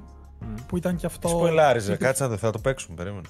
Α, αφού θα το παίξεις. Πάντως. Τώρα βγήκε. Ξέρεις τι, έχω παίξει τα Devil May Cry, έκατσα ασχολήθηκα. Απλά να πω ότι αυτό που έχει το, το Bayonetta δεν μου το βγάζουν τόσο τα Devil May Cry. Το θεωρώ πολύ καλύτερο. Και ανώτερο και έχει μια κορύφωση στο ένα καλά. Άστα να πάνε. Εντάξει, είναι Από τις πολύ, ο- καλύτερες ever. είναι πολύ πιο over the top στο action στοιχείο το Γι' αυτό μου Bayonetta, αρέσει. έτσι. ρε. Γι' αυτό μου αρέσει. Δηλαδή και το ένα και το δύο, εγώ θυμάμαι το δύο το είχα παίξει στο Wii U και ήταν του στυλ κάτι σε πάνω, σε κάτι F16, πάλευες, πηδούσες σε Ναι, κάτι στην αρχή, στην τέρατα, αρχή. πηδούσες σε κάτι. Μιλάμε, ήταν κάτι θεοί, βγαίνανε, πιάνανε όλη την οθόνη, ας πούμε, ήταν πολύ over the top action. Αυτό φάνηκε ωραίο. Εντάξει, προφανώς ο τεχνικός τομέας είναι λίγο περασμένης γενιάς και τα FPS. Είδα ότι έχει μια καινούργια φάση του στυλ ότι ελέγχεις τέρατα. στυλ kaiju, σε- μάχες και ναι, καλά, ναι, ναι, ναι. κάπως έτσι. Εγώ πιστεύω ότι θα βγει ωραίο παιχνίδι.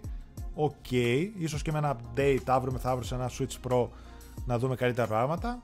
Αλλά θα μείνει ένας απο... φίλος ρώτησε- αποκλειστικά στο Nintendo, έτσι. Το... Ναι, ένας φίλος ρώτησε τη πιο σωστή ερώτηση. Ότι αν θα δούμε την Bayonetta γυμνή, λέει. Γιατί ξέρετε, τώρα είναι στη Nintendo, επομένως ίσως να είχαν μειωθεί κάτι τέτοιο. Και λέει ο Kamiya ο δημιουργός του Bayonetta. Κάτσε καλά, αγόρι μου. Ποιος νομίζεις ότι είμαι; Εννοείται. Εννοείται. να το περιμένεις όπω. Τι με πέρασες για κανένα φλούφλη. Ναι, ναι, αυτό, αυτό είπε. Τι με πέρασες για κανένα αγοράκι. Κάτσε τα βγάσω. Οκ, Και εντάξει. γράφει μετά, ξέρω εγώ, οκ, εντάξει, καλό το Bayonetta 3, ήρθε η ώρα να ξαναμπλοκάρω άτομα τώρα. Τελ, τελειώσανε οι πανηγυρισμοί, Ωραία. γιατί αυτό συνέχεια μπλοκάρει. Ναι, ναι, όχι, όχι. Εντάξει, το είδα και αυτό που λες. Και το Ε, Bayonetta 3 τέλος, μου άρεσε. επόμενο, ωραία. Νομίζω ότι είναι καλή έτσι προσθήκη στη φαρέτρα της ε, ε, Nintendo γιατί πέρα από τα δικά της αποκλειστικά τα οποία ίσως έχουν έναν ιδι- ένα συγκεκριμένο χαρακτήρα, μια παλέτα, ένα κάτι, το Bayonetta ρε παιδί μου μπορεί να απευθυνθεί και σε ένα πιο ενήλικο κοινό. Είναι πολύ πιο action oriented ενώ τα περισσότερα της Nintendo ας πούμε δεν είναι τόσο πολύ. Είναι, είναι γνωστό franchise και βέβαια να πούμε ότι και το 2 και το 3 το χρηματοδότησε Nintendo, έτσι μπαμ, για να βγουν. Γι' αυτό και δεν πρόκειται να κουνηθούν να πάνε σε άλλες πλατφόρμες. Ενώ το ένα το είχαν βγάλει. Δεν θυμάμαι ποιος το έκανε publisher. Πάω παρακάτω. Splatoon 3 gameplay είδαμε και Return of the Mammalians αποκαλύφθηκαν στο single player campaign. OK, okay, τα πάει καλά το Splatoon, σαν franchise πάντως. Και ειδικά στις μικρότερες ηλικίες τρελαίνονται πολύ. Monster Hunter Rise Sunbreak Expansion Pack ανακοινώθηκε για το καλοκαίρι του 2022. Super Smash Bros. Ultimate Final DLC Fighter αρχές Οκτωβρίου, 5 Οκτωβρίου θα τον ανακοινώσουν ο τελευταίος και κλείνει το κεφάλαιο ε, το Smash. Ναι, ναι. Ε, να πω ότι τώρα μόλις βγήκε μια φήμη ότι ένας από το μουσικό τμήμα της Disney ε, έγινε μια αίτηση για κάποια τραγούδια για ένα live event στις 5 Οκτωβρίου από το Kingdom Hearts. Επομένως ήταν ο Sora, γιατί ας πούμε ο Sora, ο Sora, ο Crash και ο Master Chief είναι οι τρεις πιο που τους ζητάει ο κόσμος απεγνωσμένα όμως. Mm. Απεγνωσμένα. Και εγώ πιστεύω τώρα σαν τελευταίο fighter θα είναι κάτι που θα είναι βόμβα. Αποκλείται να κλείσουν με ε, έναν άλλον χαρακτήρα από το Fire Emblem ή ένα άλλο Inkling από το Splatoon ή κάτι τέτοιο. Δεν νομίζω. Ναι, ναι. Ε, νομίζω ότι ο Σόρα θα τέριαζε έτσι για να κλείσει ρε παιδί μου το. Ε, είναι το roster. δεν έχει και ούτε αίματα, δηλαδή χτυπάει με ένα κλειδάκι. Δεν ναι, ναι, ναι. Είναι family friendly. Οπότε... Για να δω. Το Devil May Cry 4 δεν το πιάνει ούτε λέει ούτε για αστεία το παγιονέτα, λέει ο Άλεξ, φίλε μου. Ε, κάτσε, περίμενε γιατί. Θα, θα διαφωνήσω πολύ. Το 3 ναι, το 3 ναι. Το, το Devil May Cry 3 ναι. Το 4, όχι okay, καλό game, αλλά δεν είναι τόσο καλό, παιδιά, είπαμε. Mm. Το Devil May Cry 3 είναι, μπορεί και το καλύτερο action παιχνίδι όλων των εποχών. Για να πάω παρακάτω. Θέλω να πουλήσω το PS2 και το PS4 που να βάλω αγγελία. Ε, νομίζω Marketplace και Insomnia, παιδιά, πλέον για αγγελίες. Μπράβο. Παιδιά, έπαιξε λέει το Kena. Θα μιλήσουμε μετά. Θα μας πει λίγα πραγματάκια ο ναι, Στάθης που το έχει παίξει. Λοιπόν, πάω παρακάτω. Nintendo Animal Crossing θα πάρει, έχει δικό του direct τον Οκτώβριο και αυτό. Mario Party Superstars. Ε, το οποίο είχε ανακοινωθεί βέβαια κυκλοφορεί 29 Οκτωβρίου και θα έχει μέσα κλασικούς χάρτες από τα προηγούμενα Mario Party του Nintendo 64 και άλλα. Δείξανε εκεί πέρα ένα τρέιλερ. Ο Miyamoto ανακοίνωσε το cast και την ναι. ημερομηνία κυκλοφορία του Super Mario Bros. Movie. Δεν έχω ρίξει τόσο γέλιο, ρε. Δεν 20... έχω ρίξει τόσο γέλιο. 21 Δεκεμβρίου, βοήθειά σας. Να το εδώ ο συνεφίλ εκεί πέρα ο Άλεξ. Δεν υπάρχει. Του 2022, έτσι, 21 Δεκεμβρίου. Να πω cast. Έχει, έριξε λεφτά η Nintendo, έτσι, όχι αστεία. Καταρχάς η ταινία θα είναι animation. Ξεκινάω από εκεί γιατί πολύ μπερδεύτηκα. Νομίζω ότι είναι live action. πολύ μπερδεύτηκα και Θεός. στο Twitter έδωσε, έδωσε ρέστα με το Πρατ και το δεινόσαυρο, το Luigi. Ναι, ναι. από δίπλα, εντάξει, κλαίω. Α, το Jurassic World, ναι, ξέρω, έδωσε μουστάκι, ο άλλος καπέλο δεινόσαυρος, ξέρω. Η Blue, πώς λένε. Λοιπόν, 21 ε, Δεκεμβρίου του 2022, animation θα είναι ταινία από την Fumination, όχι από την Illumination. Illumination, η οποία έχει δώσει τον Despicable Me. Οπότε έχει ρε παιδί μου. Και τα τρία νομίζω. Και τα τρία, ναι, καλό όνομα. Το cast, ο Chris Pratt θα παίξει το Μάριο. Έτσι. αυτό, κοίτα, όποιον και αν βάζανε, εκτός αν, εκτός αν βάζανε τον βασικό τη φωνή, ρε παιδί μου, που έχει δώσει. Ε, τον Charles Martinet, πώς το λένε αυτό. Ναι. Ε, ρε παιδί μου, δεν θα πρέπει όμως να πάρω ένα λίγο πιο Ιταλό, ξέρω εγώ. Δηλαδή. Τι... Και ποιο είναι το αστείο όρεση, ότι ο Charles Martinet, αυτός που δίνει τη φωνή του Μάριο, θα είναι στην ταινία, αλλά ναι. σε guest roles. Ναι. Τώρα μπορείς να σκεφτείς εσύ voiced Mario κανονικά. Κανονικά όμως. Και όμως θα είναι κανονικά γιατί αποκλείται όλη η ταινία να είναι και αυτός να λέει μονάχα το It's a me Mario, ξέρω εγώ και Boing Doing. Κανονικά, Αυτό θα τέλειο. κανονικά θα έχει διάλογο, ρε παιδί μου. Θα πρέπει να πει τώρα θα, θα έχει ιταλική προφορά. Που πιστεύω ότι ίσως κάτι να έχει. Δεν νομίζω να μιλάει με Αμερικάνικη, ξέρω εγώ, η Chris Pratt από πού είναι, Αυστραλός, τι είναι, δεν ξέρω εγώ. Ε, θα έχει κανονικούς διαλόγους. Δεν είναι δηλαδή. ίσως και γι' αυτό να θέλανε έναν κανονικό ηθοποιό και όχι απλά έναν έτσι περιορισμένο voice actor που μέχρι τώρα είχαν. Εντάξει, δεν το θεωρώ δηλαδή. Κανονικός ηθοποιός είναι ο Πρατ. Ε, ναι, ρε παιδί μου. Εντάξει. Συγγνώμη, εντάξει, κάτι. Δεν, το, μεταξύ, δεν το θεωρώ ε, δηλαδή και disrespect το ότι δεν έχει την αυθεντική φωνή του Μάριο. Όχι, ρε, όχι.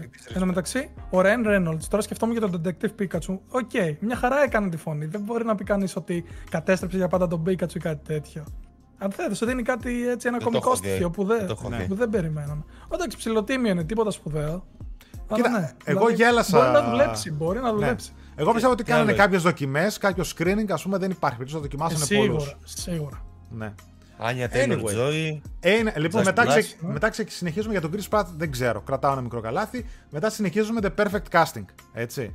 Ισχύει. Άνια Taylor Joy, η οποία ρε παιδί μου είναι το τελευταίο, ξέρω εγώ, love affair του ίντερνετ. Όλοι έχουν τρελαθεί μαζί της. Ε, Peach. Charlie Day, φανταστικός έτσι, It's Always Sunny στη Ναι. Φιλαδέλφια, Luigi. Jack Black, το Bowser. Ο Keegan Εντάξει, Michael θα Key, ε, επίσης καταπληκτικός α, κωμικός, Κωμικός. ε, θα παίξει τον τέτοιον. Α, ποιο το χωρά, α, δεν το έχω σημειωμένο εδώ πέρα. Ε, τον ε, Toad. Το Todd, μπράβο. Τον- Ε, ο Seth Rogen, επίσης φανταστικός ηθοποιός και κωμικός. Ε, Donkey Ε, Kong. Donkey Kong. Oh, εμένα μου αρέσει πολύ. Μ' αρέσει πολύ. Μ' αρέσει πολύ. Στο ο Seth. Superbad καλό είναι, άντε, θα σου τα δώσω αυτά. Θα σου τα δώσω. Ποιο, Ποιο; ε, ποιος Superbad, μονάχα, έχει βγάλει τόσα τόσα. Α, Superbad. Το Superbad ήταν και πριν από 15-20 χρόνια, ξέρω πόσα ήταν. Εντάξει, γιατί είναι, από τότε έχει κάνει τίποτα καλό. Ω, Όταν μισά. Όχι, Έλα, πλάκα Seth, κάνω. Μου έλα, αρέσει Seth. περισσότερο λίγο σαν παραγωγός, να σου πω την αλήθεια. Εντάξει, ναι, η Ε, αλήθεια και έχει είναι. κάνει πολλά και γράφει και. VFX, δηλαδή ήταν. Ναι, ναι, και Ναι, γράφει ναι. και αρκετά. Charles Martinet, το ηθοποιός, ο voice actor που έχει δώσει τη φωνή του Μάριο από την αρχή Του έως Luigi, τώρα. του Wario, του Ναι, ναι. Luigi όλων. όλων. Αυτά είναι μερικά από τα ονόματα που θα εμφανιστούν. Δεν ξέρω αν θα έχει και άλλους χαρακτήρες με άλλα ονόματα που θα δούμε παρακάτω, αλλά ναι, ήταν ένα AAA star casting, έτσι. Γιατί δεν πήραν το Φάνη Λαμπρόπουλο που έχει ξαναπέξει το Μάριο. Κλαίω. Α, το είδα αυτό, ναι. είναι, σε, είναι σε βίντεο του συνέλθετε αυτό. Κάνει, λέει, μεγάλη προσπάθεια να πιάσει τη φωνή του Μάριο. Όντως, το διάβασα ότι θα δουλέψει σκληρά. Όποια και αν είναι αυτή. Εντάξει, δεν είναι Τι εύκολο τώρα μπάνιο, να κάνεις τι κάτι. μπάνιο 26 Σεπτεμβρίου. Πάει για μπάνιο άλλος λέει 26 Σεπτεμβρίου. Τι κάνετε ρε; Ντους, ρε. Πού ζείτε. ε, κρυώσαμε, παγώσαμε. Βασικά, Έχει- κάτσε έχει ποιος πέσει πάει για μπάνια γενικά, έλα. 10 βαθμούς. Τέλος πάντων. Λοιπόν, συνεχίζω με μικρότερες ειδήσεις. Το Star Wars Knight of the Old Republic, το KOTOR, έρχεται στο Switch. Μιλάμε φυσικά για το original Original. παιχνίδι του Xbox. Το οποίο έχει Photo at home κυκλοφορήσει, και τα Λέ, σχετικά. μπράβο, ε. μπράβο, ρε Σταύρο. Το έχει κυκλοφορήσει και στα κινητά και σε αυτά και έρχεται και στο Switch από την Aspire που είναι η ίδια που σε συνεργασία με τη Sony θα κάνουν το remake. Τι ωραία είναι η Nintendo, ρε φίλε. Ε, ε, Τέσσερις γενιές πίσω μονίμως. Πραγματικά, ίσως αν ερχόταν και στο PlayStation θα παίζει να το έπαιζε κιόλας. Δεν ξέρω. Δύσκολα παίζεται ρε εσύ. Στα κινητά, ξέρεις τι, επειδή έχουν βάλει touch interface και τέτοια, ή λίγο κάτι είναι και στα γίνεται. κινητά. Μικρότερο Και θα σε είναι Android βέβαια. είναι. Ναι, ναι, ναι, ναι. Ναι, ναι, ναι. Μπράβο. Android, iOS εδώ και χρόνια. 11 Νοεμβρίου αυτό. Castlevania Advance Collection το είπαμε, φέρνει 4 παιχνίδια και στο Switch. Το Actraiser Ria- Rias- ε, Riasa- Renaissance. Renaissance, ναι, οκ. Η remaster έκδοση του Super Nintendo παιχνιδιού κυκλοφόρησε επίσης σε όλες τις πλατφόρμες. Κλασικό παιχνίδι. Αυτό έχει πολύ γέλιο, παρόλο που φαίνεται παιχνιδάρα, έτσι. Το Project Triangle Strategy ε, κυκλοφορεί Μάρτιο του 2022. Φαίνεται εξαιρετικά πανέμορφο παιχνίδι και το gameplay του, το οποίο έχει πάρει πολύ τα πάνω του το είδος, το Triangle Strategy, έτσι. Ε, θα ονομάζεται, λέει, Triangle Strategy. Όπως κάνανε και με το Octopath Traveler. Ήταν Project Octopath Traveler. Ναι, άλλο αυτό όμως. Εκεί έχει ένα όνομα. Τώρα είναι σαν να ονομάζουμε εγώ όνομα. Ε, το όνομά μου είναι project όνομα επίθετο ε, και ωραία, θα σε ονομάσω όνομα επίθετο. Ξέρω εγώ. Τέλος. δηλαδή τι project, triangle- project FPS. Και θα το ονομάσω FPS. First person shooter. Τελεία. Δηλαδή λίγο χαλά, δε- μου φαίνεται λίγο χαλάει το παιχνίδι το χαρακτήρα μόνο του, που να την έχεις. ταυτότητα, το lore που μπορεί να έχει την ιστορία. Δηλαδή Α, ναι. Ποιο παίζεις στο Triangle Strategy. Α, οκ. Γιατί δεν παίζεις, ξέρω εγώ. το Strategy θα είναι το Race. sequel, ξέρω εγώ. Τέλος πάντων, παρόλα αυτά φαίνεται πολύ ωραίο παιχνίδι. Metroid Dread είχε extended story trailer, κυκλοφόρησε 8 Οκτωβρίου. Yoko Taro's Card RPG Voice of Cards. Τον Οκτώβριο στο Switch. Ως. Και όχι μόνο, έτσι. Ε, Demo τώρα διαθέσιμο στο PlayStation, έτσι. Τζάμπα, free. Βγαίνει 28 Οκτωβρίου. 28 Οκτωβρίου. Budget τίτλος 30 ευρώ. Και είναι ουσιαστικά παιχνίδι με κάρτες, αλλά λειτουργεί κανονικά σαν, τζα- σαν JRPG. Έχεις τους τρεις χαρακτήρες που είναι κάρτες, κανονικά. Έχεις έναν Game Master που κάνει narrate όλο το παιχνίδι. Είναι ένας voice actor. Και με αυτούς τους τρεις χαρακτήρες τους στήσει πολύ πολύ όμορφα. Δημιουργούν ένα fellowship και πάνε σε περιπέτεια να βρουν ουσιαστικά ένα φάρμακο για τη Βασίλισσα. Ξέρω εγώ που το χρειάζεται, τη το έχουν κλέψει. Μέση Πάνω σε μια τουρκή περιπέτεια. JRPG. Κάποιος χρειάζεται ένα φάρμακο. Ναι, ναι, ναι. Δώστε ναι, το. ναι. Κάποιος δεν είναι καλά. Και στο τέλος, ξέρω εγώ, τα τε- δύο τρίτα πολεμάνε το Θεό, ρε παιδί μου, ξέρω εγώ. Και Ναι. κάνει και τέλος. Τέλος. The end. Ωραία, βγάλαμε, βγάλαμε το ψωμί μας και σήμερα. Κάτι τον πείραξε 150 ώρες μάχες. Κάτι τον Η πείραξε. δύναμη της φιλίας και τα σχετικά. Καλά, Ναι, άλλο ναι, αυτό, ναι. ναι, ναι. Ε, Βέβαια, και ο Κοτάρο είναι επομένως. Συνεχίζω. Dying Light 2 Stay Human Cloud version, θα έχει το Switch και Dying Light Platinum Edition, ε, κανονική έκδοση στο Switch. Το Dying Light 2 4 Φεβρουαρίου, 19 Οκτωβρίου το Dying Light Platinum Edition το 1. Mario Golf Super Rush, νέους χαρακτήρες και courses. Το Deltarune Chapter 2 δωρεάν έγινε διαθέσιμο σε PC, ε, Switch και στις υπόλοιπες πλατφόρμες. Chocobo Grand Prix. Final Από Fantasy δημιουργού ε, Undertale, το Delta Run, Ναι. να πούμε. Toby Fox, αν θυμάμαι καλά. Ναι. Toby Toby- Fox, Toby chapter Fox, 1, chapter 2, νομίζω και στο, και στο Switch και στο 4. Ναι, ναι. είναι Xbox jab. και PC. Xbox Jab. δεν ξέρω αν είναι, πρέπει να είναι. Γιατί όχι. Και έχω ακούσει μάλιστα, είδα κάτι reviews. Γιατί έχω παίξει το, το, το chapter 1, μου άρεσε αρκετά. Δεν έχω δει το 2 ακόμα, αλλά άκουσα ότι που λένε ότι είναι και καλύτερο από το Undertale. Τόσο ψηλά το βάζουν. Άντε ρε. Βέβαια είναι πλέον μεγαλούτσικη, μεγαλούτσικη ομάδα. Στην αρχή Undertale ήταν 3-4 άτομα, τώρα πρέπει να είναι καμιά 15-20.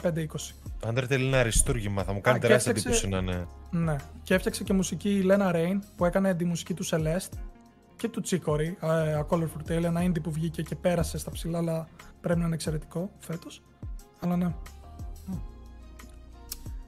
Chocobo Grand Prix. Ένα τύπου Mario Kart παιχνίδι με χαρακτήρες από τα Final Fantasy Fantasy. παιχνίδια. Έρχεται στο Switch το 2022. Tournament System και πε- ε, μέχρι 64 παίχτες. OK. Disco Elysium The Final Cut έρχεται στο Switch 12 Οκτωβρίου. Να πούμε ότι τη retail που επαναλάβαμε πριν έρχεται και γενικότερα στα καταστήματα το Νοέμβριο. Νέο τρέιλερ για το Hyrule Warriors Age of Calamity. Disney Magical World 2 Enchanted Edition έρχεται στο Holidays 2021. Οκ, εντάξει, είναι 3DS παιχνίδι που το οποίο το κάνανε remaster. Shadowrun Trilogy, τα τρία κλασικά RPG έρχονται στο Switch το 22. Καλή συλλογούλα αυτή. Rune Factory 5 έρχεται στο Switch το 22, το Μάρτιο 22, ε, 22 Μαρτίου του 22. Και Arcade Archives, Pac-Man, Arcade Archives, Xevious και διάφορα άλλα Arcade Classics επίσης στο Switch έγιναν διαθέσιμα εκείνη την ημέρα, την Πέμπτη, αυτά. Εντάξει, τίμια παρουσίαση είχαν έτσι. Δηλαδή ξέρεις πέντε πραγματάκια που θα παίξεις τώρα και μέχρι το Μάρτιο ας πούμε. Για τίμια μέχρι εκεί. Δεν, δεν μπορώ να πω, ας πούμε, ότι με ενθουσίασε όσο του, το PlayStation Showcase για παράδειγμα, ούτε καν κοντά. Έτσι. Ναι, Ε, ναι. Δεν είχε κάτι μεγάλο να δείξει η Nintendo. Τον Ας πούμε Bayonetta και το τον, Ba- ξέραμε. και τον ενώ. Bayonetta, Εντάξει, το Bayonetta, ναι, Bayonetta- παρότι διέρευσε και πιο μπροστά. Το περίμενα ρε, σε λίγο πιο... Με, λίγο με χρώμα, πάλι πόλεις, πάλι τα ίδια πράγματα. Οκ, είδαμε τα kaijus αυτά που οκ, φαίνονται εντυπωσιακά. Αλλά κάτι, κάτι καινούριο. Δηλαδή Platinum μου φαίνεται ότι έχει, μετά τον mm. Automata, ότι έχει μείνει λίγο στάσιμη. Το Ναι. ναι. και το, το Astral Chain ήταν ένα ωραίο, μια ωραία αλλαγή των όσων έκανε και ήταν και ψηλό εντυπωσιακό για το Switch μπορώ να πω. Αλλά ναι. Μάλιστα. Αυτά και από Nintendo. Για να πάω λίγο στο chat. Βγήκε φήμη λέει για PS Plus Οκτωβρίου, Mortal Kombat 10, PGA Tour 2K21 και Hell Let Loose. Ό,τι χειρότερο έχω, ακούσει, έχω διαβάσει ποτέ στη ζωή μου. Και έχω Αν είναι διαβάσει, ξέρω αυτά. Και εγώ. έχω διαβάσει πολύ άσχημα πράγματα. Ε, εγώ ξεχνάω να κατεβάσω Άντε, τα α. μεγάλα παιχνίδια. Τώρα αυτά θα τα ξεχάσω όπως... έτσι κι αλλιώς. Όπως και Εντάξει, ό,τι και να γίνει, δεν πρόκειται να το θυμηθώ ποτέ. Ναι, όντως, αν ισχύει είναι λίγο lame. Το Πρέπει να line. ανέβει λίγο η Plus γιατί έχει 2-3 μήνες τώρα δεν Έχει δίνει πέσει. κάτι. Ναι, Και... Θα ανέβει τώρα από Δεκέμβρη και μετά, ξέρεις αρχές πάντα του χρόνου, πάντα έτσι ανεβάζουν. Ε, ε, ίσως και ε, πριν τα Χριστούγεννα εκεί το Δεκέμβρη κάτι να δώσουν καλύτερο ας πούμε και αυτά και μετά να συνεχίσουν και κάποιους μήνες πάλι καλύτερα. Αλλά ναι, τώρα έχει παίζει. Δηλαδή τώρα το Mortal Kombat 10 είναι πολύ ωραίο παιχνίδι, αλλά είναι παλιό. Έτσι, δηλαδή να δίνανε το, 10, το 11 να πω ok ρε παιδί μου. Το PGA Tour το έχω παίξει είναι ένα εξομοιωτής γκολφ που θα ασχοληθούν ένας στους χίλιους, ξέρω εγώ, στην Ελλάδα. Και εξομοιωτής κιόλας. Έτσι, δηλαδή, πού θα χτυπήσεις, άνεμο, πώς είναι η κλίση του έδαφος και τέτοια. Μιλάμε δεν. Και το Headed Blues το οποίο, ok, προφανώς, παιδί μου. Τα Mario Golf δεν είναι, επομένως τι να το κάνω. Κατάλαβες. Ο Γρηγόρης διαφωνεί, λέει: Κάντε πλάκα έτσι. Δηλαδή το PlayStation Showcase είχε πράγματα. Το πολύ να έξιζε από το PlayStation 1 με δύο παιχνίδια και πολλά λέω. Εντάξει, να σου πω τώρα, απευθείας σκέφτηκα τρία που άξιζαν. Π.χ. Forspoken Project Eve και God of War Ragnarok. Δεν βάζω καν, ας πούμε, παιχνίδια που είδαμε, αλλά δεν είδαμε gameplay όπως ήταν το Spider-Man, Wolverine, που και αυτονόητα, αλλά έρχονται στο, στο μέλλον. Δεν, δεν τα σκέφτηκα καν. Diablo 2 από εμάς τους τρεις δεν ασχολείται κανένας και δυστυχώς δεν μοιράστηκαν και κωδικοί. Άλλο, προ... στην Ελλάδα καθόλου, παιδιά. Άλλο πρόβλημα αυτό, επειδή πλέον παιδιά πολλά παιχνίδια γίνονται ψηφιακά, οι ελληνικές αντιπροσωπείες αδιαφορούν στο να φέρουν ε, κωδικούς γιατί σου λέει γιατί να ασχοληθώ, αφού θα το πάρετε ψηφιακά, όλα τα κέρδη θα πάνε σε αυτούς. Δεν, δεν είμαστε εμείς στη μέση να βγάλουμε κάτι. Οπότε πολλά παιχνίδια που είναι digital only ε, δεν έρχονται καν κωδικοί στην Ελλάδα. Πρέπει να ζητήσουμε το εξωτερικό και εκεί άμα βρεις άκρη. PS Now πότε, καλή ερώτηση Τάσο. Το Hell Let Loose, ναι, είναι καινούριο παιχνίδι, λέει, ήταν σε beta αυτό τον καιρό, λέει ο Αλέξης. Μάλιστα. Θέλετε να πάμε now playing? Ε, ναι, σιγά σιγά, γιατί πιάνουμε και δύο ώρα. Ναι, ναι. Ε, ωραία, να φάμε τα έτσι, τελευταία ακόμα λίγη ώρα με το τι παίζουμε. Να ξεκινήσω εγώ που, έχω, που είμαι και, θα είμαι και πιο σύντομος. Και εγώ σύντομος θα είμαι, αλλά ναι. Ναι. Εντάξει, καλά, γενικά και, εγώ. Και εγώ, και, και εγώ σύντομος θα είμαι. Εγώ επέστρεψα στο σπίτι μετά εύχομαι. από πολλές μέρες. Έτσι και την προηγούμενη εβδομάδα, ας πούμε, δεν είχα παίξει τίποτα. Τώρα ευτυχώς πρόλαβα και έπαιξα. Είμαι δηλαδή στο τελευταίο. Τελευταίο, προτελευταίο κόσμο νομίζω. Τέλος πάντων, παίρνεις να έχει ακόμα κάνα δύο ωράκι για να τερματίσω το Crash 4. Το It's About Time.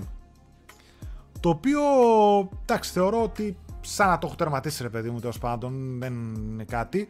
Ένα hot take που έχω να πω είναι ότι δεν ξέρω αν ισχύει και από όσο ισχύει. Τάσο, ευχαριστούμε πάρα πολύ φίλε μου για το donate. Ότι είναι το καλύτερο Crash, ας πούμε, το Crash ναι. 4. Ναι, ναι, ναι. Εγώ μου δεν φαίνεται ξέρω ναι. Ας εποχής, δεν ξέρω αναλογικά με την εποχή τους, αλλά αν τα βάλεις τώρα δίπλα-δίπλα είναι. Εγώ... Είναι γιατί είναι πολύ πιο μοντέρνο παιχνίδι. Εγώ επειδή, αυτό ακριβώς επειδή έπαιξα Εντάξει, όταν είχε βγει το 19 βγήκε το Trilogy. 17 νομίζω. Τόσο παλιά έχει βγει το τέτοιο. Τέλος πάντων, ρε παιδί ναι. μου. Εγώ το έπαιξα πιο μετά. Τα θυμάμαι δηλαδή πρόσφατα τα τρία τα remaster, τα παιχνίδια. Τα, ναι, που βγάλαν την τριλογία. Το 4 που παίζω τώρα θεωρώ ότι άνετα είναι το καλύτερο Crash παιχνίδι. Και το λέω αυτό γιατί θέλω να πω ότι είναι κρίμα γιατί από ό,τι ξέρω δεν πολύ πούλησε καλά.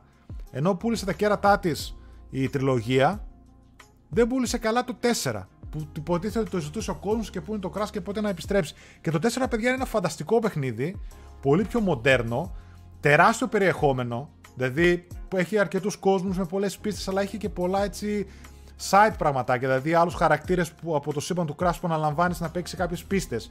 Έχει πολλά skins, έχει πολλά collectables, έχει πάρα πολλές, πολλά challenges. Rewind, να παίξεις ανάποδα την πίστα, να παίξεις μετά κάποιες άλλες κασέτες που μαζεύεις. Πάρα πολύ πλούσιο περιεχόμενο. Δηλαδή, καλά δεν σου το να πας για πλατίνα, πρέπει να είσαι λίγο τρελός για να πας. Αλλά είναι πανέμορφο και πάρα πολύ ωραίος κόσμος σε φάνταστους. Δηλαδή, μου άρεσε πολύ. Σε σχέση, δηλαδή, τουλάχιστον με τα τρία πρώτα. Είναι, δηλαδή, πάρε το χτυπήσει δεν ξέρω, παίζεις νομίζω σχετικά σε χαμηλές τιμές. Δηλαδή, παίζεις γύρω στο 20 ας πούμε. Αλλά είναι εξαιρετικό παιχνίδι για το Crash, πάρα πολύ ωραίο platformer. Ακόμα δεν έχω άποψη. Ε, δοκίμασε το άμα το δεις. Εμένα, παιδιά, μου άρεσε πάρα πολύ. Δηλαδή, περνάει εύκολα. Δυσκολάκι. Δηλαδή, έτυχε να πίστες που έχασα 20-25 φορές για να yeah, ναι, τις yeah, ναι. περάσω. Δυσκολάκι. Δηλαδή, δεν μπορώ να καταλάβω κάποιος που θα μπει και θα κυνηγήσει όλα τα κουτιά, όλα τα κρυφά διαμαντάκια, όλα το ένα το άλλο. Ναι. Έτσι, respect από μένα έχει όποιος το κάνει αυτό και πάει για πλατίνες και τέτοια. Αλλά μ' άρεσε πολύ, πολύ ενδιαφέρουσες πίστες. Ε, είχα περάσει κάποιους κόσμους που ήταν στη Νέα Ορλεάνη. Είχα περάσει κάποιους άλλους κόσμους που ήταν στην Ιαπωνία, φάση κάπως έτσι. Πολύ ωραίο γραφικά. Πολύ ωραία και ειδικά στο PS5 έχει πάρει και upgrade, έχεις σε 4K 60 τα λοιπά. Μπόλικο περιεχόμενο, ωραίος χειρισμός. Μ' άρεσε πολύ, περνάω πολύ ωραία. Α, θα το τερματίσω και σήμερα και τελείωσε η υπόθεση. Αυτά. Μόνο αυτό ασχολήθηκα. Γιατί θέλω να. Okay το είχα κατεστημένο και πλέον έχω πάρει κάποια παιχνίδια λέω τα, να τα σβήνω. Γιατί έχω αρχίσει πλέον, κατέβασα το NBA του K22, αναγκάστηκα να ζήσω δύο παιχνίδια για να κατεβάσω 100 γίγα και τώρα κοιτάω άντε να τελειώσω μερικά ρε παιδί μου που δεν έχω τερματίσει να τα σβήσω να παίρνουν θέση. Απλά δεν, προ... δεν πρόλαβα να παίξω καθόλου NBA. Κατέβαινε μέχρι τώρα το πρωί για να πω καμία άποψη. Οπότε λέω μόνο για το Crash 4. Πω εγώ για το NBA, μη φοβάσαι. Βασικά είχα πει παίρνω τη σκητάλη από μόνος μου. Είχα πει για το NBA, δεν έχω να πω πολλά καινούρια. Λατρεύω το gameplay του. Δεν μου αρέσει το περιτύλιγμα και δεν μου αρέσει το γεγονός ότι το μπάσκετ δεν είναι πάντα το focus σε αυτό το παιχνίδι. Δηλαδή, παίζει πολύ με τους celebrities, με το να γίνεις icon, με το να βγάλεις τραγούδια, με το να γίνεις fashion icon και τέτοια. Εγώ δεν πολύ ψήνω με αυτή τη φάση. Βέβαια το NBA έχει φύγει πλέον, δεν είναι απλά ένα άθλημα, έτσι είναι μια τεράστια διαφήμιση μονίμως. Αλλά εγώ δεν πολύ ψήνομαι, δηλαδή όσο, ό, όσο μου αρέσει να παίζω εντός γηπέδου, τόσο τα γύρω-γύρω τα βαριέμαι και με κουράζουν. Αλλά νομίζω ότι είναι το καλύτερο NBA gameplayακά που έχουμε δει εδώ και αρκετά χρόνια. Δηλαδή θα το ευχαριστηθείς, θεωρώ, ζήσει αρκετά. Είναι, είναι ρεαλιστικό, είναι προσγειωμένο. Είναι... Εσύ δεν έχει παίξει το περσινό. Εγώ το περσινό το είχα παίξει, είχα πάθει το σοκ. Θεω... Ήταν τα δεν είχα παίξει. Ήταν δεν τα πρώτα, περσινό. τουλάχιστον στο τεχνικό τομέα, ήταν τα πρώτα σοκ που έπαθε, ρε παιδί μου, γιατί έλεγα ναι, next gen παιχνίδι, ρε παιδί μου, από την αρχή, μπαμ. Έκανε έτσι. Το είχα παίξει ελάχιστα, αλλά δεν είχα ασχοληθεί ποτέ. Απλά άλλαξαν και το μηχανισμό του shoot που πολλοί φώναζαν από πέρυσι. Ε, δηλαδή έφεραν και βελτιώσεις ουσιαστικές και πολλά καινούργια animations βλέπω εγώ τουλάχιστον. Mm. Ε, εντάξει, πολύ ωραίο παιχνίδι. Το γύρω-γύρω σας αρέσει, σας αρέσει ειδικό σου θέμα, δεν ξέρω. Μένω στα αθλητικά, έβαλα ένα ευρώ EA Play να δοκιμάσω το FIFA για να δώσει τι τιμή θα το αγοράσω και φέτος για 20 σερή χρονιά, ξέρω εγώ. Ε, το οποίο FIFA με έχει προδιαθε... με προδιαθέτει αρκετά θετικά, ρε παιδί μου. Δηλαδή, και αυτό το βρίσκω αρκετά αναβαθμισμένο. Ε, το 21 το έλειωσα. Ε, μου αρέσει που το πάει, μου αρέσουν οι προσθήκες, μου αρέσουν πολύ τα animations, είναι όντως αρκετά και έχει κάνει δουλειά το Hypermotion. Έχει ελαττωματάκια, οι τερματοφύλακες είναι πολύ ωραία γραμμένοι, δηλαδή τους έχουν στήσει από την αρχή, θεωρώ. Βγάζουν πράγματα που πέρυσι δεν τα έβγαζαν.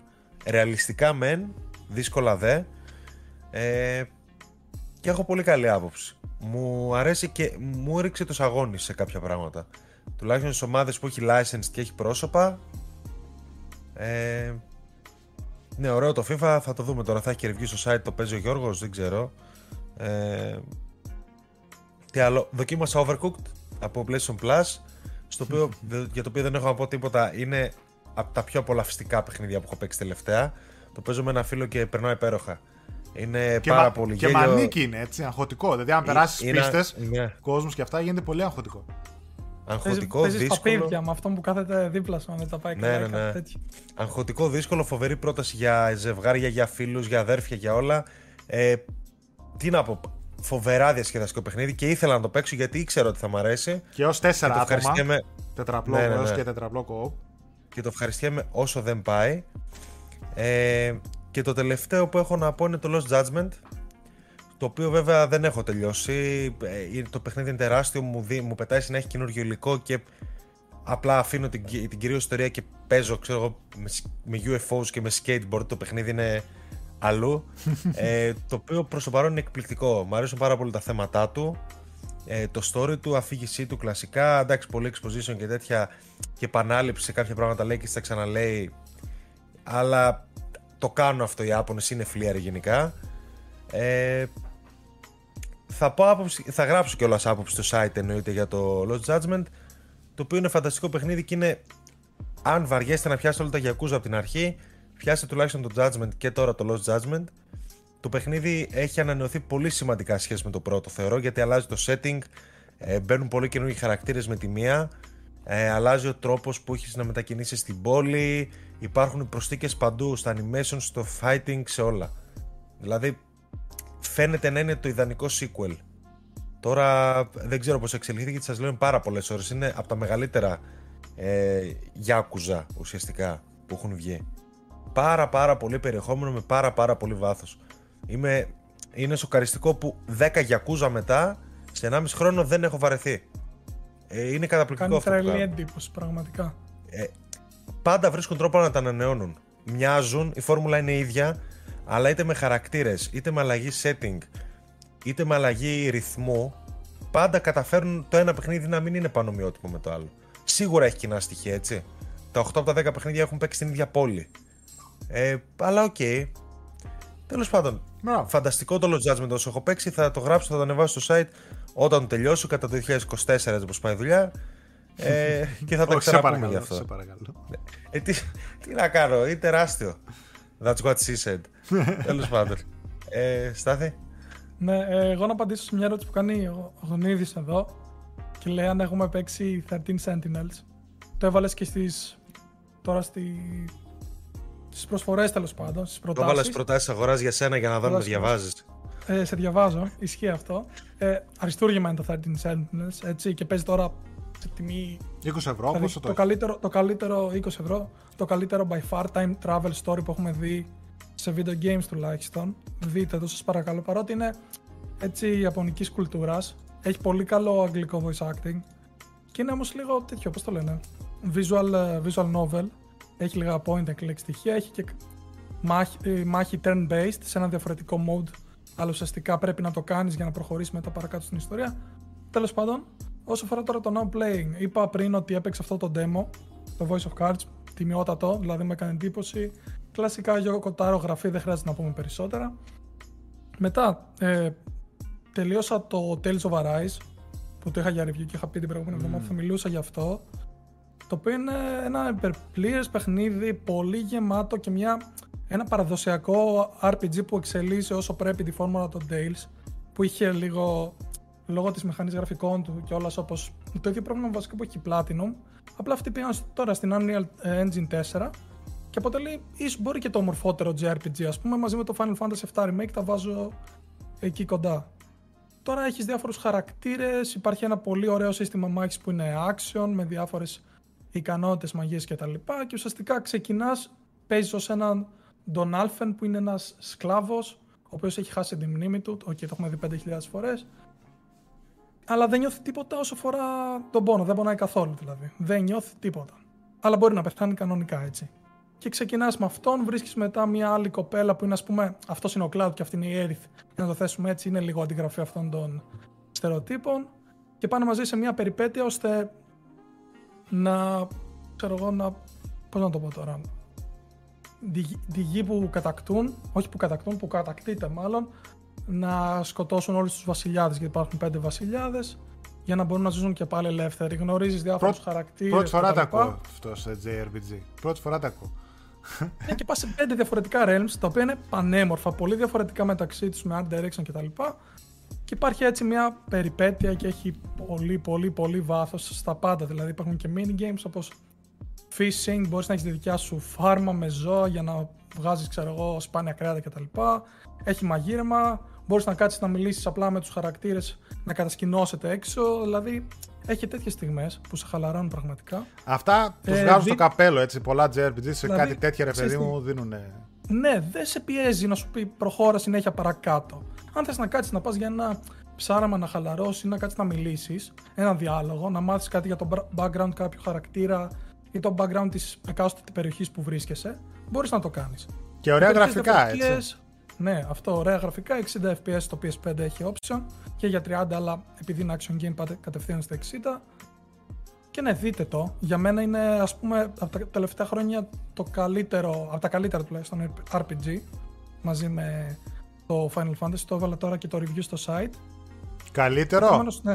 Α, το Final Fantasy λέει το Tales. Ο, ξέρεις τι, είμαι λίγο πιο δεμένος με τη σειρά για το Final Fantasy.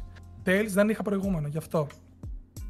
Άρα θεωρώ το, το Tales έχει μια εξωπραγματική κόρυφωση, δηλαδή ξεφεύγει εντελώς. Κάτι που μόνο στα JRPG μπορεί να γίνει και το εκτιμώ αυτό.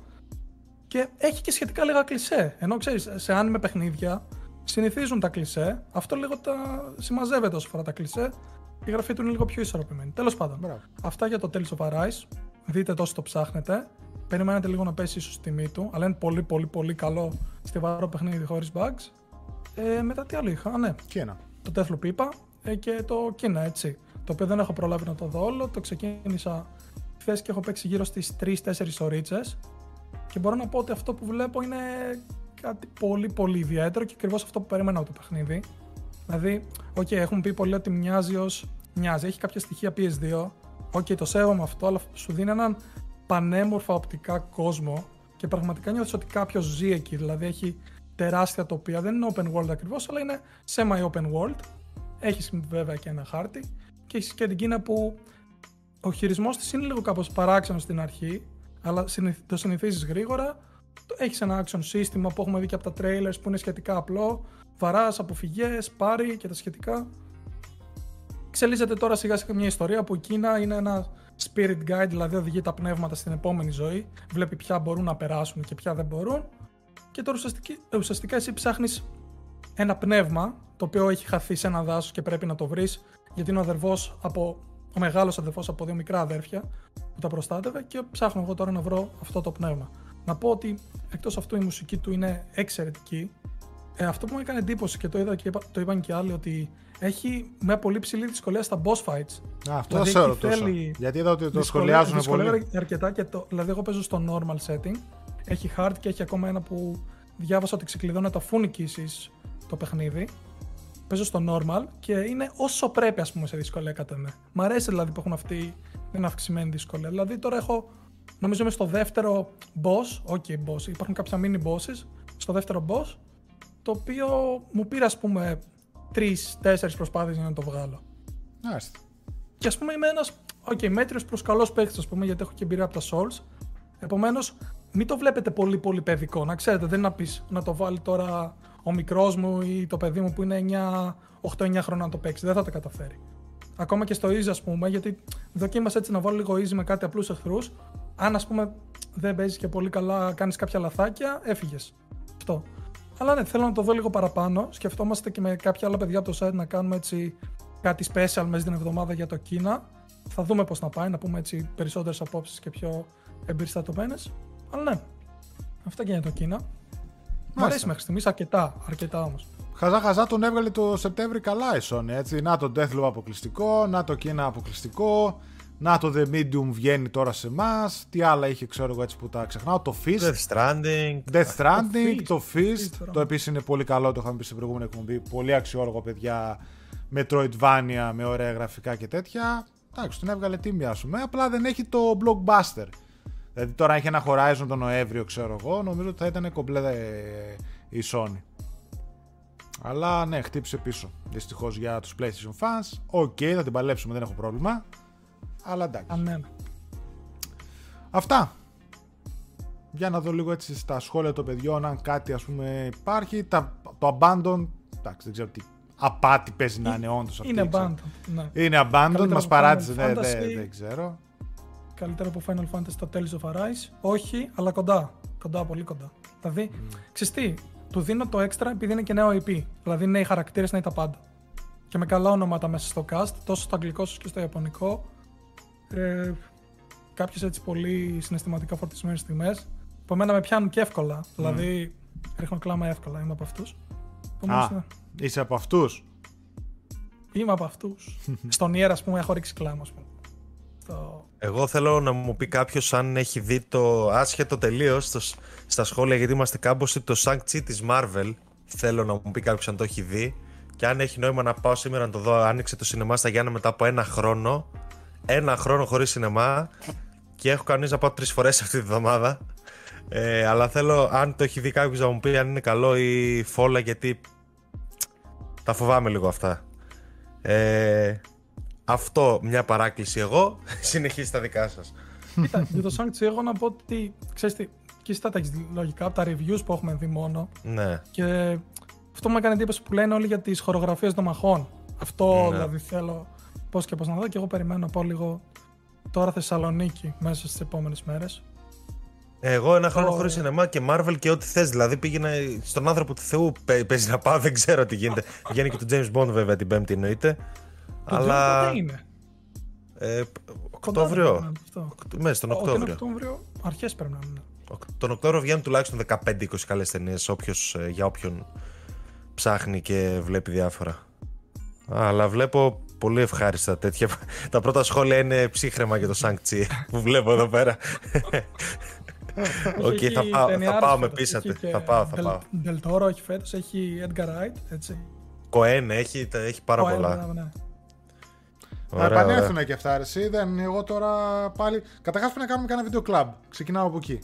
Έτσι. Ναι, να πούμε Για και να τα παιδιά ότι κάνουμε- το είχαμε σαν ιδέα. Να ρίχνουμε, ξέρω εγώ, εν, του στείλα ένα, ένα μήνα, ένα δίμηνο ή κάτι τέτοιο. Ναι, ναι. Πρέπει να κάνουμε καινούριο βιντεάκι βίντεο κλαμπ έτσι με ταινίες και σειρές που έχουμε δει και προτείνουμε. Γιατί φαντάζομαι όλοι τώρα που επιστρέψαμε στα σπίτια και σε αυτά, όσο να είναι, ανεβαίνει η κατανάλωση Να- έτσι. Σινεμά, σινεμά να ταινιών πηγαίνουν και αυτά. παιδιά. Ε, σινεμά Γιατί- τώρα ξανανοίξανε ρε, εσύ. Άσε πούμε Ναι, δικά μισή- Θέλω να η κλείσω το. μισή Κάτσε να Ελλάδα κλείσω λίγο το αυτό. mTorrent τώρα. Η μισή Ελλάδα αυτό πά- πάνε να κλείσουν και είναι κρίμα. Ναι, ναι, ε, μα ήδη έχουν κλείσει πολλά ρε παιδί μου. Δεν, δεν. Ναι. Τέλος πάντων. Α, Squid Game, ναι, ναι, θα το δω. Σου ότι το έχω Μπράβο, βάλει ρε, στο σε My αυτό. List. Πες να το δω. Πρέπει να είναι στυλ ε, Alice επόμενη in σημεία. Borderland. Που και αυτό δεν το έχω δει ακόμα. Αλλά έχω ακούσει καλά λόγια. Λοιπόν, αυτά νομίζω, παιδιά. Ωραία τα είπαμε. Δεν είχε τα extreme νέα αυτή την εβδομάδα, αλλά χαζά χαζά μαζέψαμε αρκετά. Και από Sony, λίγο από Xbox, κάτι η Nintendo εκεί πέρα μας βοήθησε με τον Direct, τα παιδιά στο chat που τα είπαμε εκεί πέρα σχολιασμούς και ερωτήσεις. Ωραία ήταν το live. Είχαμε καιρό έτσι να το κάνουμε όπως προείπα. Gamecast live έτσι. Άλλα live κάνουμε. Ωραία ήταν. Ευχαριστούμε όλα τα παιδιά που ήρθαν και μπήκαν και μας έδωσαν ζωντανά. Φυσικά η εκπομπή μένει στο κανάλι κονσέρβα. Όποιος θέλει μπαίνει, βλέπει αν έχει χάσει, αν έχει μπει αργά ή αν έχει φύγει στο ενδιάμεσο. Ε, Άλεξ, Στάθη, ευχαριστούμε πολύ για Ωραία, την παρέα, ευχαριστούμε. παιδιά. Αφού, Ήταν ωραία Στην σήμερα, παιδιά που ήρθαν ιδιαίτερα. στο chat. αφού βγήκατε και Περάσαμε τέλεια, ναι. Ο Άλεξ στήθηκε, εντάξει, κύριος εκεί πέρα εργάτης. Βγήκε και σήμερα. Να, να πούμε ότι με πήρε τηλέφωνο πριν την εκπομπή και ήταν σίγουρος ότι κοιμάμαι και ότι δεν, έχω, δεν- ότι δεν θα έρθω καν. Αλλά Δεν εντάξει, ξέρω, όλα να καλά. προλάβω να κάνω δύο παράθυρα. Να τέτοιο. Αν ζεις τουλάχιστον. Λοιπόν, αυτά παιδιά να περνάτε καλά. Ευχαριστούμε πάρα πολύ για την Thank παρέα you. και το καφεδάκι στην Κυριακή. Ε, καλή Κυριακή, καλή εβδομάδα από αύριο, αν, όποτε και αν μας βλέπετε κτλ. Αυτά. Θα τα, πούμε, Spotify και τα λοιπά. θα τα πούμε την επόμενη εκεί, μας Κυριακή. Ναι, θα πούμε την επόμενη Κυριακή με Gamecast. Και φυσικά μέσα στην εβδομάδα, αν τυχόν βγάλουμε κάποιο έξτρα βιντεάκι, συντονισμένοι στο κανάλι μας, με subscribe, ε, στο site που ανεβάζουμε πολλά reviews και τα νέα καθημερινά. Φυσικά η υποστήριξή σας τη θέλουμε, γιατί μόνο με αυτήν μπορούμε να έχουμε όρεξη και να συνεχίσουμε να κάνουμε πράγματα. Αυτά. Να κλείσουμε. Άντε, φιλάκια Κλείσ. παιδιά. Νομίζω ότι είναι 2 και 4 ακριβώς η ώρα για να ξ- πάω να πλακωθώ στο φαγητό. Να τελειώνει η υπόθεση. Άιντε, φιλάκια παιδιά, χαιρετούμε. Bye. Ciao, ciao.